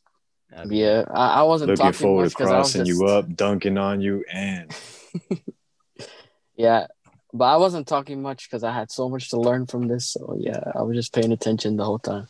Oh man, always man. alhamdulillah. All right. alhamdulillah. So, my point being is the three things that you said, bro. Thank you so much for sharing that, Rami. I will say something very similar to his character and integrity thing. Number one, bro, if you got a girl who's saying one thing, but her actions are showing something else, cut that off right away. Yeah. And this could be something like a little lie. Bro, I don't tolerate lies. Here's the thing if she tells you something that's like a white lie, like, you know, trying to be nice, like, here's the thing there's a difference between that and her just being a compulsive liar, even if it's little things. So I notice these things. I'm cognizant of these things, best believe. So these are things. When she says one thing, but her actions show something else, I don't want that. Number two, if she's masculine, bro, it's a wrap just for me. Like me, Yeah. I can't speak. I can't speak on behalf of the choir, but I will say I am naturally someone that likes to lead, and I'm a good leader type. So for me, I need a good follower type. Um, and at the end of the day, Rami already said it best. The Prophet ﷺ said that good company is better than loneliness, but loneliness is better than bad company. So what makes you think I'd rather not be lonely than be with a masculine girl? I wouldn't. So at the end of the day, I would I would put 100% a feminine girl that's okay to be feminine. And she's worked through this media programming and social conditioning that tells her, oh, being feminine is bad. You're being weak. You shouldn't do this. Bro, that's just capitalism, man. That's capitalism for you telling you that a woman submitting to her boss and her, her corporation is better than a man submitting to her husband. Come on now. That can't be that can't be straight. Um, I would say another point would be a girl that is always punctual. If a girl is on time, and this is for anyone in general, punctuality is a huge thing. This is a reminder to myself too, but a girl that's always on time, she's always there, she stays true to her word. This is key. Number four, this is just me personally. The thing that Rami said too, this was for him too personally. The no male friend thing. This is this is for me. This is hundred percent it. This is not some insecurity or like, oh, I don't like. If you text this guy, uh, you know, I feel like you're gonna start forming. Nah, bro. For me, it's more so like well, that's just that's just a boundary for me. I don't want to deal with that. It- it's it's from the Sunnah. It's from Islam. It's from it's from the Prophet Prophet's ways. And it's like, bro, at the end of the day, why why I'm not doing that. like you feel me? Like I'm not here texting chicks behind my behind your back and doing doing something. So it's not necessary. Now here's the thing. Yeah, I get it. If you gotta text your coworker or you got, because a lot of guys hit me up. They're like, "Oh, um, my girlfriend, uh, you know, have has this coworker, and you know, she needs to text him to like trade shifts and coordinate the the opening schedules and all that." And I'm like, okay, wh- why she got him on Snapchat though? And you know what I mean? Like, you don't need Snapchat to trade shifts, bro. Like, let's let's be honest now. So things like that, look out for. And I want to address the point that Rami said too. This is very important. Rami said the thing about her family. Here's the thing, bro you cannot control her family, but you are marrying, you know, in not into their family, but it's like they're gonna be there to some degree. So I'm not gonna fully say what Rami said is 100%, but I'm not gonna say zero percent either. I will agree with Rami's point that be aware and conscious of the family. Know that the things that they do, toxic family members, these are things that I'm not gonna say the girl has, but they're things that the girl had growing up. Whether she builds up her life to the point where she overcomes those things and works through them and lets that dead baggage go, that's a different story. If she does, khalas, subhanAllah, marry her. But if she doesn't, be aware of that. And if these things keep coming up, remember that birds of a feather flock together. But I'm not going to say this is true for every single case. This is true on average, right? It's a generalization because it's true. It's cliche. Um, the last thing I want to note, and this is just for me, is here's the thing, bro. You want a girl just like Khadija radiallahu anha, just like Anha said, who is your backbone. She's not going to be someone who wants to count favors. You want someone that fully gives in to your agenda. If you tell her, hey, babe, this is my purpose, this is my life, this is my whatever school, this is my mission, this is my uh, this is my craft, and here's how you can help me, or she should be wanting to help you anyway. That's a keeper, bro. It's not a girl who's gonna remember what she did five days ago and oh, I did the dishes yesterday, so today you're gonna do the dishes. Nah, bro. And bro, best believe real men notice these things. Like things when a girl really does things without counting favors. It's not that we forget these things, bro. We notice these things and we like these things. So at the end of the day, this is some of the things that I think should be uh, things that you screen out for. This is pre-marriage because we're going to talk about post-marriage after. But if you want the whole, you want the whole nine yards of the game, consider getting on Patreon. Because come on now, this is just YouTube. But Anha, let us hear your two cents before marriage. Yeah, so let me just say that um I think I have like five percent battery. YouTube. Okay, no worries. So we're gonna have to cut this short. Mm-hmm. But to finish off, I think this is all beautiful. One thing that I would add in that's super important, and guys get it twisted all the time, is chemistry. I'm not talking about legitimate science. I'm talking about like the chemistry that you experience with a woman. And it's not just looks.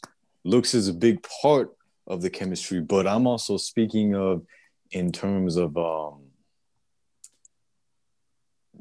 I, I wish there were studies for this, but I'm just gonna like I'm gonna put myself out here. I'm gonna proclaim this theory. So if y'all want to accept it, you can accept it. If you don't want to accept it, don't accept it. That's cool.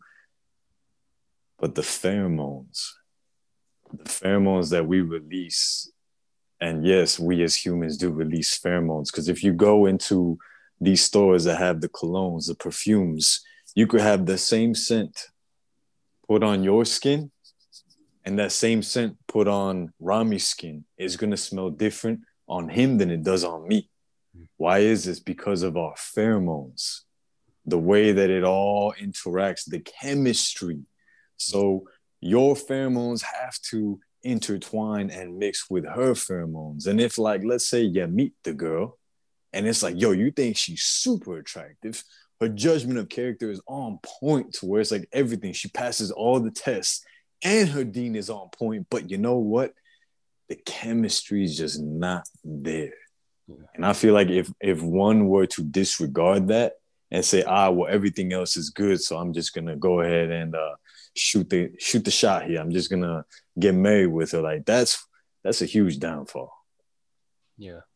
Yeah. 100%, man. I like where you're going with that. And bro, Rami, if you have a quick point, I'm gonna let you speak. But if that's it for pre, bro, I know you're at five percent or less.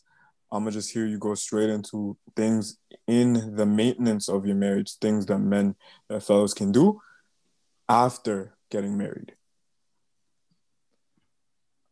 I'm not married, so I can't really. Okay, I can't give much on advice for your pre-jahiliya days. Ah, After the girl, bro. Come on, one thing, one thing. Masculine frame. You always have to have the masculine frame. What does this mean? It means exactly what it implies, meaning that the masculine frame is you being in your masculine, being the man in the relationship, and the woman being in her feminine frame, being the feminine, the woman in the relationship. If that switches and you go into your feminine and the woman goes into her masculine, ooh, it's only a matter of time before it all falls apart. Mhm. Big facts, bro. I would just say to add to that point that guys, so many guys I know after they get into a relationship, their bank balance looks worse than before the relationship. So many guys I know after before marriage, they look We a certain way. them. After, yeah, after the marriage, they, they they look worse. And it's like, bro, why would she not lose attraction for you? At the end of the day, if she found you when you're, let's say, an eight out of ten, if you stay at an eight out of 10, do you realize she has nothing to lose? She's still going to be constantly attracted to you. If you increase and you keep improving yourself, bro, she's only going to get more and more attracted to you because however much she was attracted to you before, you're more improved now. So if you had $100 in your bank, now you got 100K. Oh, she's more attracted. If you look like a six out of 10 before, now you're nine out of 10. Oh, she's more attracted to you. If you had no purpose in life, now you got, you're doing something for the world and you're trying to sh- you change the whole dunya oh, she's to be more attracted to you. So my advice to you is at the very least, be who you were when you signed up throughout the whole terms of the agreement. Worst case scenario, I'm just saying this is going to be it. Under no circumstance will you depreciate, will you regress, will you decline over the course of your marriage. But best case scenario, you're going to improve, obviously, because again, we're not trying to raise boys here, we're trying to raise men who are actually going to empower themselves and stay in their masculine, like Anhel said, not guys who fall for those tests. Like when the girl says, "Oh, you can do this. It's okay. I'm not gonna look at you some other way." Like, bro, come on. At the end of the day, I, I heard that one too many times from past experiences with past girls. So at the end of the day, bro, to keep it simple, be who you are, man. Don't lose yourself in the journey. And I would say the second most important thing, because I know said one, this is my first point, my second and last point for maintaining your marriage. And, you know, I would say, bro, this is key transparency. All right, transparency. I'm not gonna say some cliche thing like communication, but it's true. How many times, bro, on him, picture this, bro. You got a wife, you got two kids. All right. Your kids want to do something that you wouldn't be okay with. What do you tell them? No. Here's the thing, though. They know that. So they go to their mom, they go to your wife. Your wife, knowing that you won't approve that, lets them do it because she would be okay with them doing it. Oh, that's disrespect. 100%. And And the, the the only way that the woman would disrespect you is if you're not in your masculine frame. Hundred percent. And at the end of the day, bro, I don't care if you've seen your mama do that. This is for the women. I don't care if you've seen your your sister do that, your cousins do that, your grandmama do that. That's not how we run things over here. So at the end of the day, I don't care if you know you're okay with that. At the end of the day, this is not some like you know male supremacy thing. Like I'm running things, even though that's kind of the dynamic it has to be. And provided that at the end of the day, the least you could do is be transparent, right? So if your wife came to you at the least and said, Hey, your kids want to do this, you know, they're thinking of doing this, wouldn't you look at her with so much more respect and be close to her than her just allowing them to do it? And then Mhm. you finding out later from external sources, not even from her, the kids. Like, bro, just Mhm. think about that, bro. At the end of the day, transparency is something that couples lack today. Yeah. But it all starts, my bad, Rami, I want you to go. But the last thing I just want to slide in here is that it all starts with the masculine frame. Because if you're not in your masculine and she doesn't see you as daddy, for lack of better words, bro, she's not going to be transparent with you. And she's not, what was the other thing you said, Farid? Communication. Communication. No, wa- was it communication? I said transparency most of the time. You said transparency for your second thing. What was the first thing that you mentioned? don't lose yourself. Don't get lost in the sauce. But would you get lost in the sauce if you were being daddy? I don't know, bro. If you were being the man in the relationship? You wouldn't. So it's like it all stems back to you being a proper man in the relationship. At least in my point of view. And I'm gonna say something right now, and I feel like Rami will definitely say this as his point because Rami always says this. You should be doing this for you, not for the woman. So Yep. I'm gonna let you speak now, Rami. Bismillah. Uh, I just I wanted to say this for a while, so I want I want to get it in now, inshallah. I'm not gonna use the term submit to the husband, but a woman, and I want I want everyone to listen. A woman being submissive, right? A woman being submissive to her husband is a part of her submitting to Allah. I'll say it again. A woman being submissive to her husband is a part of her submitting to Allah. One, the way Allah created the woman to be naturally submissive, and two, her not obeying because obey has a bad connotation, but I'll say listening to the husband and the things that he is obligated in. For example, protecting her, right? It's normal, it's natural, it's healthy for a woman to be submissive to her husband, and it's normal, natural, uh, natural, and healthy for the man to be dominant. That's just how it's been for like ever, forever. Everything done from psychology to biology to Islam to everything says this. So a woman being submissive to her husband is not demeaning, it's maximizing. And it's her listening and being and submitting to Allah alone. That's essentially what I wanted to say. I also wanted to, to plug in um, Abu American and Gabriel Al Romani. Uh, we had them both as you know uh, honorable guests, mashallah, in the past. Um, their work is like amazing. Just you know, listen to their stuff, buy their books, and and uh, they're people I look up to. That's why I, I'm recommending them uh, because they go back to Quran and Sunnah, and uh, they yeah, their their work is great, mashallah. That's basically it from me. Alhamdulillah, man. I mean, yo, you got something to say before your one percent goes to zero? Now let's end it here, guys. Good Let's end it here, podcast. then. I was gonna say it's All fun. right. So, yo, Ibn Marah, the time traveler, has entered the waiting room. Why don't we let him end this one out? Then? oh man. My guy came in clutch just as we were about to wrap it up. Subhanallah. Yeah, let let him set his stuff. Mm-hmm. There you go. There you go. Salam alaikum, Akhi. Can you hear us? Yeah, I can hear you guys now. Just Bro, All right, guess bro. what, bro? We were literally just gonna wrap it up right now. all right. I'm back for that. Let's see you. Came back in There you perfect go. time. There I got go. these broken glasses. Got the glass. Oh yikes! What happened? Ooh. Oh, I just stepped on them. Bro, you better not wear those when I'm balling you up, bro. Trust, bro. I hoop better without my glasses. Well, you better have some contacts on. Alright, when when when Anhel said balling you up, what did what did you think he meant? Because did the same thing pop in your head that popped in my head when he said balling up? Yeah, is that, is that Toronto slang, bro?